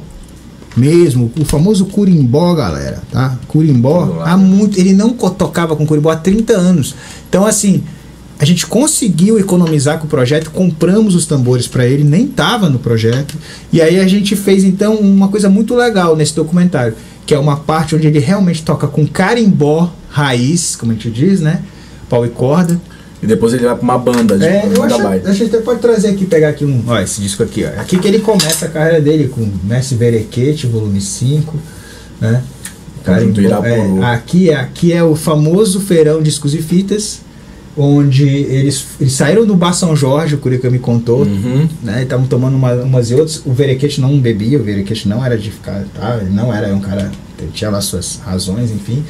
De lá eles foram para aqui que o Pedro Américo, esse cara aqui, isso não, não foi contado no documentário. O Pedro Américo é o cara que contratou eles. Pedro Américo é o, é o primeiro, é o cara que bolava todas as logos. Ele inventou a logo da gravação, Pedro Américo. Cacete, Ele cara. bolou a logo dos discos da guitarrada. Deixa eu ver se eu trago aqui, cadê? Por favor, mostre aí pro nosso público, por favor. Veja aí. Essa aqui, bora pegar esse aqui que Tá, tá, aqui na, tá, no- tá fácil aqui. Tá Ó, fácil. essa, esse disco aqui, esse aqui é a versão em CD, tá, pessoal? Eu tenho em LP, mas enfim, essa logo, quem criou foi o Pedro Américo, tá? Ele é, o- ele é o, como se fosse o, o, o- o publicitário, o publicitário produtor da gravação, O junto com o Carlos Som. o cara que tem a mente, Carlos Som, Carlos Carlos Santos. Santos, né? Carlos o cara que tem a mente voltada pro marketing, É, né? ele então ele, ele, ele, ele falou pro. Ele chegou pro Carlos Santos. Eu entrevistei o Pedro Américo recentemente. Ele chegou pro Carlos Santos e falou assim: é, é, é, bora contratar, ele contando a história da gravação, Conheci o Carlos Santos desde que o Carlos Santos vendia os disquinhos num, num bequinho lá, no Ver o Peso, né? Eita. É, aí quando ele abre a primeira loja, o Carlos Santos, eu entrevistei o Carlos Santos também. E aí o, o Pedro Américo fala pra ele, bora contratar esses artistas, cara, de carimbó urbano, que surge, o, o engraçado, o Verequete, por mais que ele faça um carimbó, que ele chama de raiz, ele tem muita influência, muita influência da urbanidade. O banjo do que é diferente, não é igual o banjo do pessoal do interior. É O- mesmo. o- ali a gente tem um outro disco, né? Ali, ó. Sim. Se tu é carimbó, tem uma garrafa na frente, mas tudo bem. Diretor. Não, pessoal, é só uma brincadeira. Tudo bem. Aí, o, o, o, o- aquele ali é um pioneiro disco da história do carimbó de 74. Carimbó de É, 74. que o, quem gravou esse disco foi é, os Canarinhos de Lu- do Mestre Lucindo. O Mestre primeiro, é o primeiro disco, o primeiro disco com uma banda do interior vem gravar na cidade. Porque o Veriquete uma- é do interior. Cara, só uma- um parênteses. Aham. Desculpa te cortar. Não. É, é assim, a música parece ser feita pela galera do interior. Hoje que tem os artistas de Belém, mas a base é a galera do interior. Então é, é- então assim, Interior, tu diz assim, região. tem todo tipo. E tem uma questão que é engraçada, você vai conversar com esses caras, aí, eles- aí eles falam assim, né? Ah, o interior. Tem o interior do interior. Eita. É, o Vieira morava no interior do interior de Barcarena. O Aldo Senna morava no interior do interior de Igarapé-Miri. O, o- mesma coisa essa galera. Enfim, o Verequete veio lá de da- né, ele veio de Ourém, o Verequete, passou por Bragança um período. E aí o que acontece? Essa turma do carimbó, né, eles passam a ser é, é, que é quando a nossa música dos anos 70 voltando lá só para relembrar, passa a se- ter relevância nacional. Com o Pinduca, né? Eu tenho aqui também. Sim. Vou pegar todos os discos aqui que eu tenho. Por favor, faça aí uma escala de- LP é uma coisa legal pra caralho. Sim, sim. Aqui vamos Faça uma escala de, É, de seleção aí daqueles que são é importantes, né? Isso. Eu tô tentando achar o nosso amigo aqui. Se não tá aqui, fudeu-se. Ah, tá Ai, aqui. Tá aí. Esse disco aqui, gente, Pinduca, né? No embalo Esse- do carimbó é, e esse- sirimbó. O que, qual é a diferença do carimbó pro sirimbó, bicho? O sirimbó seria uma junção do siriá com carimbó. Siriá, Sim, meu siriá! É uma coisa mais lenta? É, ele seria mais lento. O Siriá que é tido de Cametá, né? Terra do Cupijó. Eu Sim, não do tenho- Cupijó, Eu, eu né? não trouxe o disco aqui, mas eu- Uhum. eu, tenho meus discos do Cupijó Então, o sirimbó seria uma coisa mais sensual, um momento mais. O Sirimbó, eu vou falar claramente, foi uma jogada de marketing. Eita. É, o Sirimbó, tanto que ele não usa a palavra Sirimbó hoje em dia. Ele usou nesse período e, e se você escutar, você só vai dizer que um é mais lento, outro é mais rápido. É o carimbó do Pinduca mais lento ou mais rápido. Mais rápido. O carimbó do Pinduca é extremamente experimental. As pessoas acham que o carimbó do Pinduca é uma, esteticamente é, é uma coisa é coisa fina. Esse período aqui, esse é o disco, galera, que tem a primeira lambada, tá? Lambada Sambão, é a sexta música do lado, é a última música do lado A. Esse disco aqui é a, é, come, a lambada começa aqui. Por mais que o Vieira seja o criador da guitarrada, ele é o cara que é o pioneiro na gravação do A nome. gravação do nome. O né? nome Lambada, só pra galera entender, pessoal, vem lá do Haroldo Caraciolo, do Ronaldo Silva. Não, Ronaldo Silva não, é o. É o, é o cara da patrulha da cidade. Enfim, é É- Ronaldo. É, coisa de rádio. É, isso. é Rádio AM. Rádio o pessoal AM. da Rádio AM. Enfim, depois a gente bota o letreiro, mas o Haroldo Caraciolo é tido como o nome que inventou o nome da lambada. E aí, o Pinduca esperto, espertamente não, o Pinduca de maneira inteligente Uhum. passou a, pra si o nome lambada. E só porque eu tô colocando aqui, nós temos aqui então dois, dois né, grandes. São os ícones dos anos 70. Dois ícones é. dos anos 70 a da raiz música. e a, e a parte elé- elétrica. A, o pessoal fala que a deturpação é um absurdo completo. Não, esse papo de purismo. Isso, é, música, isso é um não existe. absurdo. Se não fosse o Pinduca, talvez não tivesse tido Verequete. Porque ele Isso. grava em 73, faz sucesso e o- aí, pô, quero saber quem é esse Verequete. Aí a CID, Companhia Industrial dos Discos, contrata o Verequete. Esse disco aqui não, esse é da gravação, tá? De 77. E aqui tem o Chama Verequete, é o primeiro disco que ele tá falando dele. Mostra aí, quem é esse jovem aí do lado Esse do é o- Berequete olha, aqui, É seu o Curica, Curica, é, jo- ó. jo- jovial, né? Aquele meio já. Olha só, rapaz. Aquele cara. Novinho, né? É, e ele aqui, ele surge então como compositor, ele já fazia suas composições, e, só que aquele realmente o Verequete dá um espaço para ele, porque ele realmente ele é um cara que foi importante para a banda do Verequete com o Irapuru. Aqui tem uma música que tá no documentário, que é Pica-Pau. é Pica-Pau. É, que é uma, uma, uma música muito legal do Curico. E aí o que acontece? A gente traz isso pro, pro documentário. A gente faz um apanhado da, da era do carimbó dele, né? E depois é, é, entramos na era das guitarradas aqui, né? Legal, cara. Esse é um disco de guitarrada volume 4. Melô do, do Corrupto. É, Pode crer. E aí, é, é, enfim, as guitarradas, o carimbó das guitarradas mais curica é uma, é uma tentativa, então. Não é uma tentativa, não. Ele é realmente um registro. Quando a gente fala tentativa, porque você não pode abarcar tudo, né? É mesmo. Você sempre vai ter um recorte. Mas aí é legal porque a gente conseguiu que o Curica contasse a história dele e tal. E aí eu até entro na história, porque, enfim, fui eu que dei essa força aí pra ele é, na área da guitarrada, né? Fui eu que dei ali aquele. É, é o cara que. Descobridor, como se diz. É, o descobridor. Que foi uma coisa muito por acaso. Ele tá lá no documentário. Pessoal, acesse esse documentário, que ele é o Curica ele é uma personalidade, ele é realmente um, um grande mestre, um contador de história im- impressionante. E ele e aí nesse documentário tem a Laís, em ponto de falar, a Laís Rodrigues também, que é do Sim. Clube da Guitarrada, ela conduz com ele a entrevista, conduz de maneira exemplar. A capa é do Gabriel Dietrich, que também é do Clube da Guitarrada. Então teve muita gente que contribuiu aí, sabe? Podemos dizer o seguinte para os nossos espectadores? A partir desse, dessa minutagem, pare exatamente o que você está fazendo e clique no, no card que vai aparecer aí, que vai diretamente para o documentário do Curica. Perfeito. Assista o documentário do Curica e depois volte para finalizar o nosso vídeo. Tá? É só um- uma sugestão para que você acompanhe totalmente esse papo que a gente vai fazer aqui. É isso aí, é uma aula que eu... Bruno, eu queria fazer um negócio contigo aqui. Vamos lá. Fazer uma experiência. É. Vamos ter uma aula aqui de. uma prova oral para ver se tu realmente é um pesquisador na área, até um cara bom no que tu tá dizendo aí. A gente tá aqui no nosso cenário com alguns discos de, de carimbó, de guitarradas e tal, e lambadas. E aí eu vou apontando pro disco e você vai me dizendo é, quando foi gravado, que banda, quando surgiu, gravadoras, é, assim, lá. vamos lá. Ali tem aquele disco, Lamba Ali. É. Esse disco aí, ele é relevante, ele tem alguma importância, ele foi gravado Isso. quando? Quem é que tá fazendo esse disco aí? Vamos lá. Quem é o guitarrista desse disco? Esse cara aqui, ó. Eita, Osés Osés e seu conjunto. Osés, nesse, nesse tempo, Osés e seu conjunto, e ele é o cara que vai. Osés sua guitarra maravilhosa. Essa é a Ah, alcunha dele. Osés, que é, do- é, então o que acontece? O Osés vem de Manaus, e o Lambali é depois do grupo Os Populares de Garapé-Mirim. Vou mostrar aqui rapidinho, que tá aqui também. Vamos já aqui, pra fazer o negócio direitinho. Ó. Galera, esses aqui são discos históricos da nossa música. 1980. Populares de. Garapé-Mirim. é, que tem o líder é o João Gonçalves, esse cara. Peraí, deixa eu achar ele aqui. Esse cara bem aqui, falecido, tá? Tem um ano, cujo filho é integrante do dele, foi integrante do Delinquentes, é o Joãozinho do dele, que foi do Delinquentes. O João é guitarrista. Então, assim, é uma família de músicos. Então, assim, ó, da lambada ao punk. Esse é o parada, tá bom, galera? E aí, os Populares é o grupo onde o, o Aldo Senna começou a sua carreira. Pode crer. A gente vai até tocar depois ali a, a, a lambada do Tiburcio. Depois a gente vai ter um som aí. É. E aí o Oséias, qual é o lance que eu tô falando disso aqui? Esse disco é gravado em 80 e em seguida esse disco é gravado em 81. Então são os dois primeiros grupos de lambada, de registros históricos da, da história da lambada, entendeu? E o Oséias, o solista, o Oséias que vem de Manaus. O Oséias é de Manaus. Pode tá? crer, cara. O Osés que vai ser um cara muito importante. O Osés é o seguinte: ele vai fazer gravações históricas com a guitarrada. Ele, partic- ele faz a gravação desse primeiro disco. O Osés grava esse primeiro disco. E depois é o Aldo Senna, entendeu? Né, é, dos discos da guitarra. E aí, assim, esse, então, eu acho que esse eu passei nessa primeira aí, né? Passei de ano? Tirou 10. Vamos lá. Agora, mas- assim, ainda não fechou o ano, Ah, né? São lá. quatro avaliações. é aquele lá.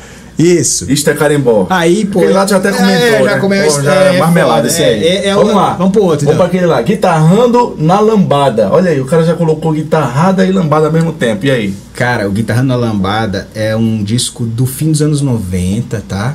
Uhum. E é um disco que, se você olhar ali, ele tem ali a- a- já até a- as assinaturas e tal do maestro Didi. O Didi foi um cara, ele que faz, a, ele que faz as guitarras desse disco. Cara, é assim, ó. É o Didi na guitarra. Uhum.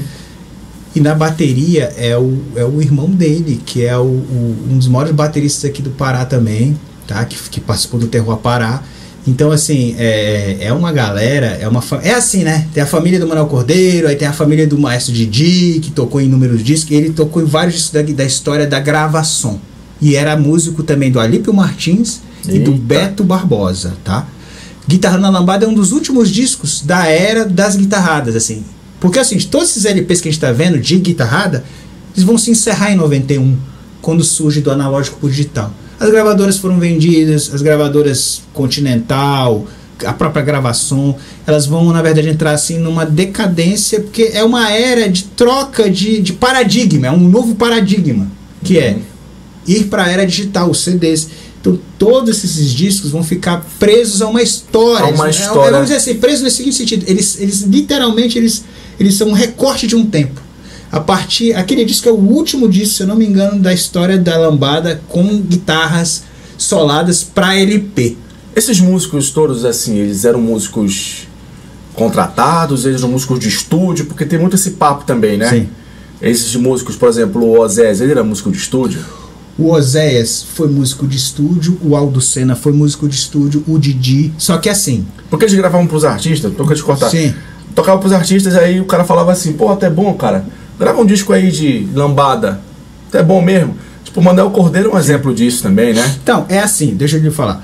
A gravação surge como uma grande empresa. Desse disco do Verequete que a gente falou, a partir dos anos 80, eles realmente lideram o mercado do norte. Havia a Raulan com o estúdio Erla nos anos uhum. 70, só que a Raulan vai investir na FM, na rádio FM, vai investir em outras coisas, o estúdio fica para trás. Quem coordenava o estúdio era um filho de um dos donos da Raulan. É, são os pioneiros, o primeiro disco do Vieira é gravado lá, etc. Mas a gravação vai dominar. Cara, a gravação vai ser uma gravadora é a Montown, como disse o Fernando Rosa, é a Pode Montown crer. do Norte. é, é, cara, eles. E antenou assim, os artistas vinham do Nordeste, o Oséias vinha, pessoal de Manaus. Então, assim, foi uma coisa, é, foi um fenômeno e completamente ignorado pelas elites e a classe média. Foi um grande fenômeno. Foi a primeira vez que músicos populares do Norte tinham espaço, cara, para gravar. Tinham espaço. Caras pobres, muitos esses Vieira pegou dinheiro de, é, a sua guitarra emprestada da igreja, o Aldo Senna não tinha guitarra, o Ozés não tinha guitarra, era uma coisa assim, é, é não é uma, é uma é um outro tempo, é um tempo, ainda é assim, de certa forma, que a, a galera na batalha, mas com assim, a gente, né? É, com a gente. esses caras, eles suaram muito para chegar na indústria do disco e de uma certa forma a gravação foi essa porta de entrada para muitos deles, porque o Ozés depois ele foi para continente, ele foi para para Copacabana, o, o Vieira era da Continental, que são gravadores nacionais. O Aldo Senna era da RGE depois. Então, assim, mas a gravação foi a porta de entrada do estúdio da gravação. Onde é que ficava? Ficava aqui em Belém? Ficava ali do lado, daí ele, ele ficou. Ele teve. Ele teve. Ele foi primeiramente numa. ali perto da é, foram várias. Ele teve em dois momentos ali dentro do comércio de Belém. Tá? Ele foi em vários. Ele teve na João Fredo, ele, João teve, Fredo teve um na, ele teve um pequeno estúdio na João Fredo, depois ele se transferiu para ali onde é do lado da Yamada Matriz. Tá? Que é onde é onde é a rádio, onde é a Rádio Marajoara. Onde é, sim, a Rádio Marajoara. Digamos lá. assim, a sede. Ali tinha o uhum. estúdio da gravação, que foi o estúdio mais conhecido da gravação. Pode crer. E aí, então esses, então só para complementar rapidamente, havia os grupos de produtores da gravação. Tipo, o Didi era um que, que tocava muito lá, o Manuel Cordeiro, o Barata, né? Ó, pessoal, vamos para aqui o disco do Barata, inclusive, vamos para aqui. Esse aqui, ó. Esse aqui, vamos dizer assim, da família dos Cordeiros, ele era o guitarrista, vamos chamar assim, original. É. O Barata reinou em inúmeros discos dos anos 80. Vários. O do Senna também, em menor escala, mas é que eles eram os músicos de estúdio. Sabe que eu, que eu posso te falar uma coisa em relação às capas dos discos e essa do Barata, cara? Uhum. É que essa é a única capa de disco que realmente o cara tá segurando uma guitarra. Cara, eu vou te dizer para vocês, eu vou fazer uma, eu vou fazer uma outra afirmação. Se você pega, é, se você fizer análise das capas, sempre guitarras nacionais. Sempre. Quer ver? Vou mostrar aqui. Pode crer, aqui. cara. Você vai ver aqui a diferença. Essa é uma Janine que tá segurando, é? Não, não. não? não. Esse aqui é outro cara importante pra gente falar também. Vou falar dele rápido. É só pra fazer o comparativo. Aí, o que acontece? Olha, só um detalhe também para você que está vendo a capa dos discos. É. Tá vendo que a capa dos discos estão meios, meio meios, né? Meio é um termo, é um termo até meio, tô sendo, tá sendo gente boa. Mas por quê, cara, né? A gente já a gente já tem tanta dificuldade de encontrar esses discos de uma é. maneira que ele já vem, já, já vem usado, é, né, eu não tenho eu não tenho essa esmero de querer um disco Sim. zerado. Eu sempre e eu, e assim é interessante galera. Hoje tem esses discos sai 45 esses discos custavam dois reais quando eu comprava. Quando o cravo carbono começou ali era dois reais então eu comprei a rodo isso sabe? Hoje em dia tá tudo caro. Agora qual é, o que, que eu ia dizer? O Barata é o único disco da história da guitarrada que tem uma Fender na capa Olha aqui, ó, ó o irmão do Pinduca aqui. Esse é o Mário Gonçalves. Esse Eita. cara aqui, ó.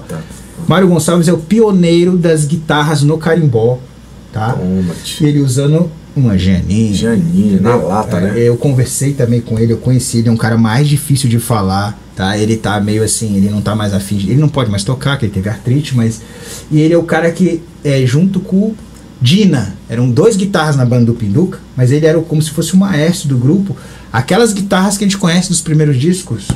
Esse cara que coordenou Esse tudo, cara, né? E aí você vê, né? Então, assim, a- aqui é muita Giannini, mas aí realmente o Barata, qual era a onda? Ele era um cara músico profissional. Barata era um cara. tocava de tudo, bicho, sabe? Ele e o Didi eram os considerados, daquele disco lá do Guitarra na Lambada, os- um dos principais guitarristas, principais desse, guitarristas. da gravação, tá? Sim. E aí, daqui desses projetos, desse disco é de 87, o Manuel Cordeiro era tecladista nesse tempo, né? Ele era o maestro da produção Manuel Cordeiro, mas assim, o Manuel Cordeiro tocou guitarra em disco do Carimbó nos anos 70, mas ele deixou de lado a guitarra. Ele realmente era o maestro do teclado. Eu vi o Arilô no teclado, eu assisti o Arilô, né? Nos anos 90, 90 vi um show do vi um show no Centur do Arilô.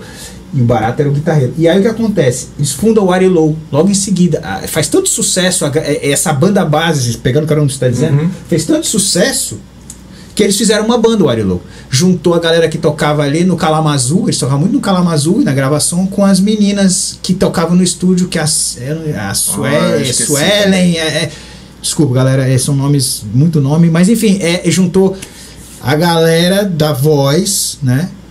Com Os três vocalistas. os três né? vocalistas, Que um é. Homem e duas mulheres. Isso, a galera, é, enfim, e aí o, o, o Arilô foi um, um- era a banda base do Beto Barbosa. Foi um fenômeno. Foi um fenômeno. E aí eles transformaram a banda deles também.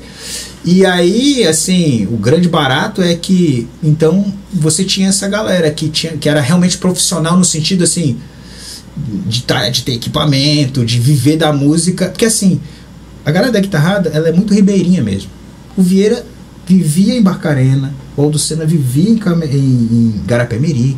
Esses caras são caras da cidade. Talvez eles não, não tivessem acompanhado Uhum. o, o processo de mudança no mercado da música. Isso. Não é isso? Eu Ah, vejo assim, por, é. por eles serem pessoas na- nativas ali da, de uma localidade, e acabaram É. se tornando para a indústria obsoletos. É, Ao ponto que esses indivíduos, por serem mais urbanizados, Perfeito. ou terem uma, perfeito. uma visão Ah. mais Sabe, é, Profissional. é, marcaram. tavam, Por exemplo, vou- o caso do Arilou, tipo assim, vou te contar, tipo, que Ah. eu percebi como audiência. Aham. O Arilou, cara, ele foi- surgiu como uma banda que replicava as tendências musicais latinas lá, lá de fora. Sim. Que era Gypsy Kings, Sim. que era o, o bolero, a brachata, né, do, do próprio Juan Luiz Guerra, né? Sim, que bachata. Tava explodindo, bachata, né, desculpa. bachata. Que estava explodindo, né, no mundo, Isso. Juan Luiz Guerra. Então, o Arilou meio que era uma tradução desses, desses, desses ritmos Uhum. latinos, tanto europeus quanto caribenhos, né? Isso. Para uma visão um pouco mais brasileira. E isso foi um fenômeno, por quê? Porque esses artistas latinos estavam explodindo também, né, cara? É, eu tô tentando achar aqui o nome deles todos pra não, pra não causar Pra não causar né, uma celeuma, né?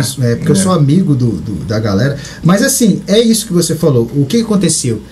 O Arilô era uma banda profissional de, de, de músicos em contato direto com as gravadoras de São Paulo, Hum. de, de estarem sempre é, é, nos palcos é, e dentro das, vamos chamar assim, das, da tendência da época, daquilo que estava acontecendo.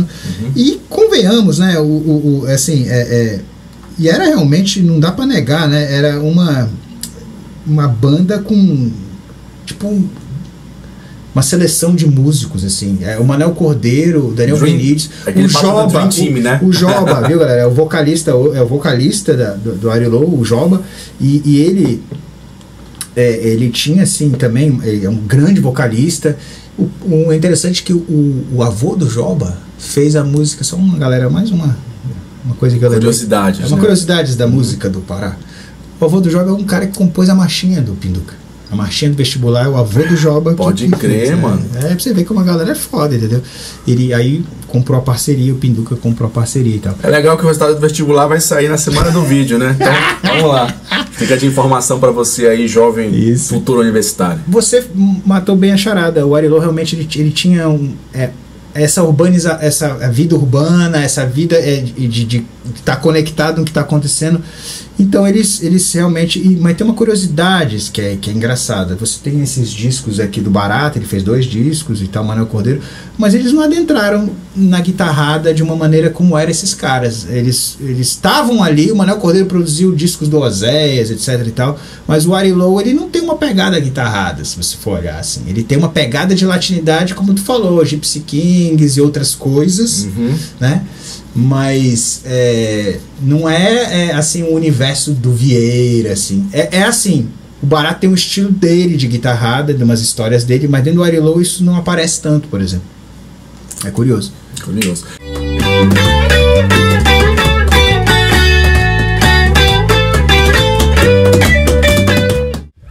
Então, Bruno, vamos começar agora com a parte musical. A gente está encerrando o nosso vídeo com esse momento. A gente sempre encerra o Pod Toca. Uhum. Aí também vem a importância do nome, de você saber por que é toca. Cara, vou te falar uma coisa aqui, né? Tu conhece o Inha Belém, né? Esses caras Uhum. Porra, são em Rabelém é, é- já é clássico, Rapaz, já. esse pessoal é muito. Eles são É moleques, eles são muitos é, moleques, é né, onda, cara? é eles vieram falar pra mim que o podcast. Porra, mano, mano, ah, o nome é que é escroto, mano. Porra, potoca. Leva potoca. É a pessoa que o pessoal só vai falar mentira lá. Então, olha, um abraço pro pessoal aí, Rabelém. Em Rabelém. Ajudam muito a gente na cena autoral aí. É isso aí. Vamos lá.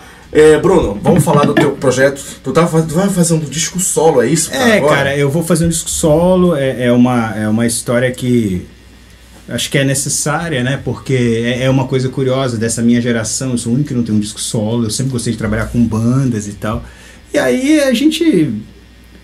É como se fosse culminando a- a- a- a- os caminhos, o caminho fosse levando a isso. Então, assim, nesse ano a minha ideia é realmente ter um disco meu e também um disco do Cais Virado, além daquele que a gente já comentou, que é do Clube da Guitarra. Então, assim, vai ser. é, A princípio, o nome dele é Lambada Guerrilha Norte, o nome do disco. Pode Isso é em primeira mão, realmente. Opa. E, aí, mais uma vez, tá vendo? é, porque essa é ideia da guerrilha, que pode parecer uma bandeira, mas de uma certa forma é o que eu, que eu sempre fiz e, e- e ele vai ser um disco, é, vai ser um EP, tá bom? Esse é uma, é, e aí, como já embalando, vai ter o do Cais também, que aí já tem um nome também. Tem nome? É, é, tem um nome, é o Mulher Mar, Pode crer. que é um nome que aquela que colocou, né? Aquela que é a nossa grande letrista e parte do conceito do que é o Cais é dela, né? Já tá convidado pra vir aqui de novo, hein? Parte 2 Beleza. Parte 2 é Cras Virado. tu vem Opa! tu e a Keila. Isso. Pode vir tu e a Keila e o Primo também. Ou- Claro. Ou tu, Keila e Ranieri. São convidados pra vir aqui. A gente vai ter que vir aqui para divulgar o disco. Ó, legal. É. Vamos brindar um pouco desse café? A gente Vamos tá lá. tomando um café aqui. Vamos Porra. tomar um brinde por a tua existência artística. Valeu, garoto. Persistência É e isso guerrilha. aí. Estamos aí. Poxa, gente. Hum, Delícia. cara, esse café, vou te falar uma, uma parada aqui, viu? Muito bom. Esse café, ele tá bem aqui na nossa frente. Um café do Inferno Nuclear, cara. Muito Uma firme. banda de metal aqui da cidade de Belém. Que bacana. tá progredindo muito no seu empreendedorismo de, de produtos, cara. E esse café, ele foi feito numa região do interior do Rio de Janeiro, com grãos selecionados e outra coisa. Que legal. tem a ver com o nosso, nosso trabalho. Aham. Ele é feito totalmente artesanal, cara, por uma agricultura familiar. Que bacana. Ele tem uma visão, cara, 100% de grãos arábicos. É um grão específico, ele não é comum. Ele é prensado. Aqui no nosso canal você tem a oportunidade de ter acesso ao café do Inferno Nuclear. Deixa eu pegar aqui que o diretor tá me pedindo. É importante. Né? Licença, ó. Mostrar pra vocês aqui o nosso café do Inferno Nuclear. Aqui, né? Nossa câmera, por favor. Diretor, mostre aí. Isso aqui é um trabalho excepcional, tá? De uma banda que está aqui fazendo a sua guerrilha também Grande. no Pará. Um abraço Inferno aí Nuclear. pro pessoal do Inferno Nuclear. Lendel. A gente ainda vai fazer algumas promoções aí que vão estar no card do vídeo, a gente vai mandar na descrição também. E a gente vai se falando dos próximos capítulos, sempre usando produtos das bandas autorais. Anuncie no Pódio Toca, gente. Muito obrigado. Valeu. Valeu, galera. E aí? Parabéns aí. Obrigado, cara. Obrigado mesmo. Gente, Bruno, É. o que que tu pode mostrar pra mim aí? Eu tô É. aqui pra te acompanhar hoje. Vamos brincar um pouco. Vamos, vamos brincar um pouco eh, da, da história da guitarrada. Tem um. Eu vou até pegar aqui o disco. A gente vai tocar. Pega lá. Lá rapidinho aqui, né? Uh.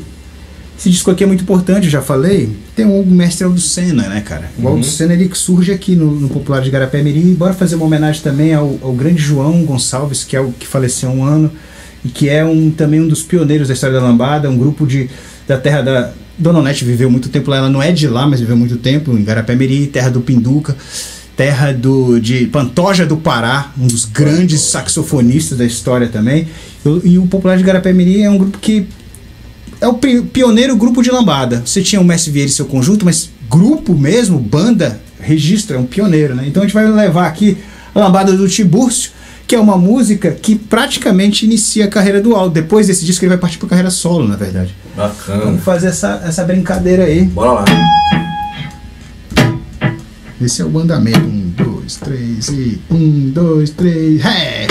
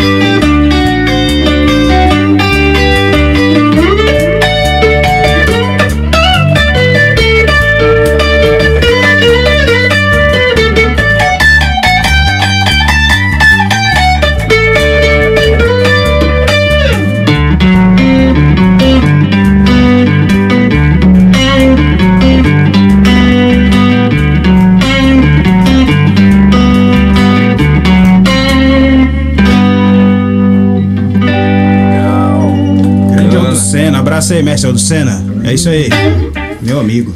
Cara, eu quero falar dessa guitarra que tá aqui na tua frente. Isso. Ela compôs o nosso cenário desde o primeiro episódio. O que, que tu pode dizer sobre essa guitarra aí? Cara, então, a gente, é, a gente trouxe essa, é, aqui a minha, são duas Giannines, né? Aí é bem diferente. Essa aqui é uma Giannine anos 80, tá, pessoal? Uhum. É uma Giannine já bem modificada, né? Aqui tem um captador single, aqui tem captador que é mini Hamburg, só que eles estão só com uma lâmina. Então eles estão como se fosse single. E, e, o que acontece? A gente tem aqui. Por que eu trouxe essas guitarras? Porque é símbolo da guitarrada. Entendeu? A Giannini, ela era a guitarra. Ela foi a primeira guitarra brasileira popular nos anos 60, né? O Sossego criou essa guitarra, uma mistura de Jaguar com, com, com, com é, com Stratocaster, sendo que aqui é, os captadores do seu Vitórios. É, tu pode levantar ela assim, é, é pesada, né? É, não, mas a gente Mostra faz, pro diretor. É, aqui, aí, ó, é, é interessante porque assim é uma guitarra, essa minha guitarra é de 1966, tá? Bacana. A história dela tem a ver muito com os Incríveis. Os Incríveis foram os primeiros músicos a usarem essa guitarra numa turnê com a Rita, com a Rita Pavone, nos anos 60, e que aí começa a história da Giannini no Brasil, a popularidade dela, né? Essa aqui, é de cedro, essa aqui já é uma guitarra dos anos 80 com outra madeiramento, é marupá. E o que o que vai acontecer? Essa guitarra vai se tornar muito popular, né? Caras como Lenny Gordon vão tocar nela. Poxa! Né? O, o, o, o Pepeu Gomes vai tocar também com, com Giannini, muita gente. Só que ela vai acontecer aquilo, né? As pessoas queriam os produtos importados, então ela vai, ela vai se tornando uma guitarra que vai sendo deixada de lado, mas a guitarrada vai usar muito, porque era uma guitarra mais barata. Então, o marinho da guitarra, por exemplo, eu tenho aqui, ó. Era, era, era o lance do custo Amazônia, né, Bruno? É, o cara tinha que fazer aqui o que tinha. Gente, é, é, a gente usa. Deixa eu ver se eu consigo pegar aqui rapidinho. O Marinho, a gente não falou dele na entrevista, mas aí é importante que a gente até né, lembre ele aqui, então. Vou pegar aqui o nosso grande Marinho da guitarra. Que, não, também não tá aqui. Sabe que tá aqui, cara? Cadê? Ah, tá aqui. Aí é o seguinte. é. no final. É. Ó, ele tá segurando uma Giannini, pô, Gianni... mais Supersonic. Supersonic, é. né? Então, assim, o Marinho que é fez o famoso Melodo Apaixonado, é a música mais famosa dele.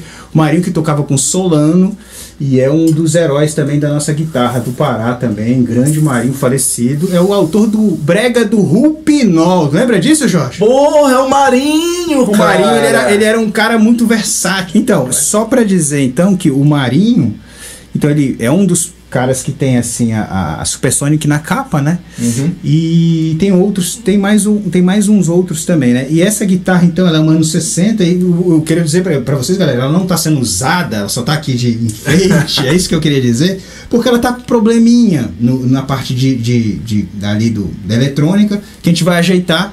E, mas ela assim, é uma guitarra perfeita, assim, sabe? É impressionante. Anos 60, galera. Isso aqui é realmente uma relíquia da nossa história. E é uma guitarra ítalo-nacional. Que a Giannini, na verdade, é, é os imigrantes. Giannini. Giannini, Fala é. assim, Giannini. Exatamente, exatamente. E aí essa daqui já é anos 80, que é considerada ruim por muita gente, mas aí, bicho, tu toca, tu faz umas adaptações e ela fica do caralho, entendeu? Eu tô vendo. É. Dá pra perceber aqui. Vamos lá então, né? Vamos pra, pra última, é Vamos isso? lá.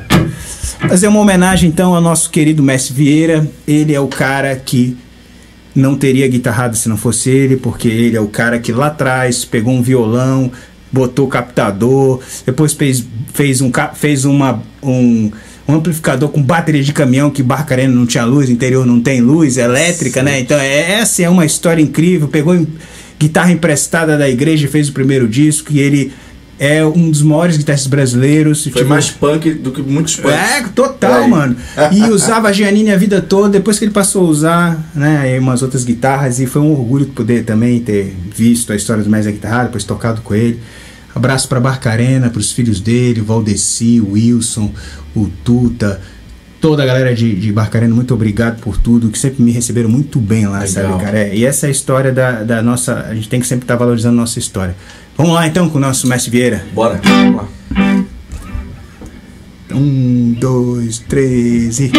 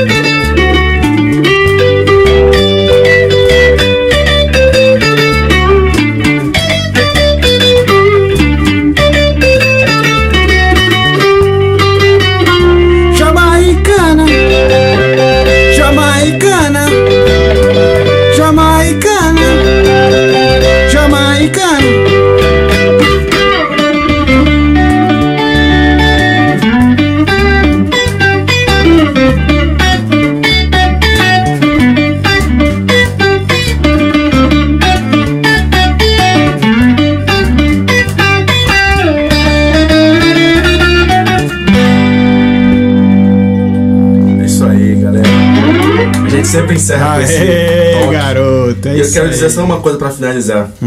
Vocês são os futuros mestres da guitarrada daqui a algum tempo. Pio Lobato, Bruno Rabelo Ei, e. Félix Robato. Vocês Ô, três depois rapaz. vão estar lá na frente. Vai ter um outro Miriti desse aí. Será? Vai com isso aí. O juntos. importante é isso. Vamos continuar com a nossa história batalhando. Valeu, garoto. Valeu, mais uma Obrigado. Jorge. Obrigado por tudo. Obrigado, gente. Até mais. A gente se vê aí. Valeu, garoto. Foi demais. Dois, três e.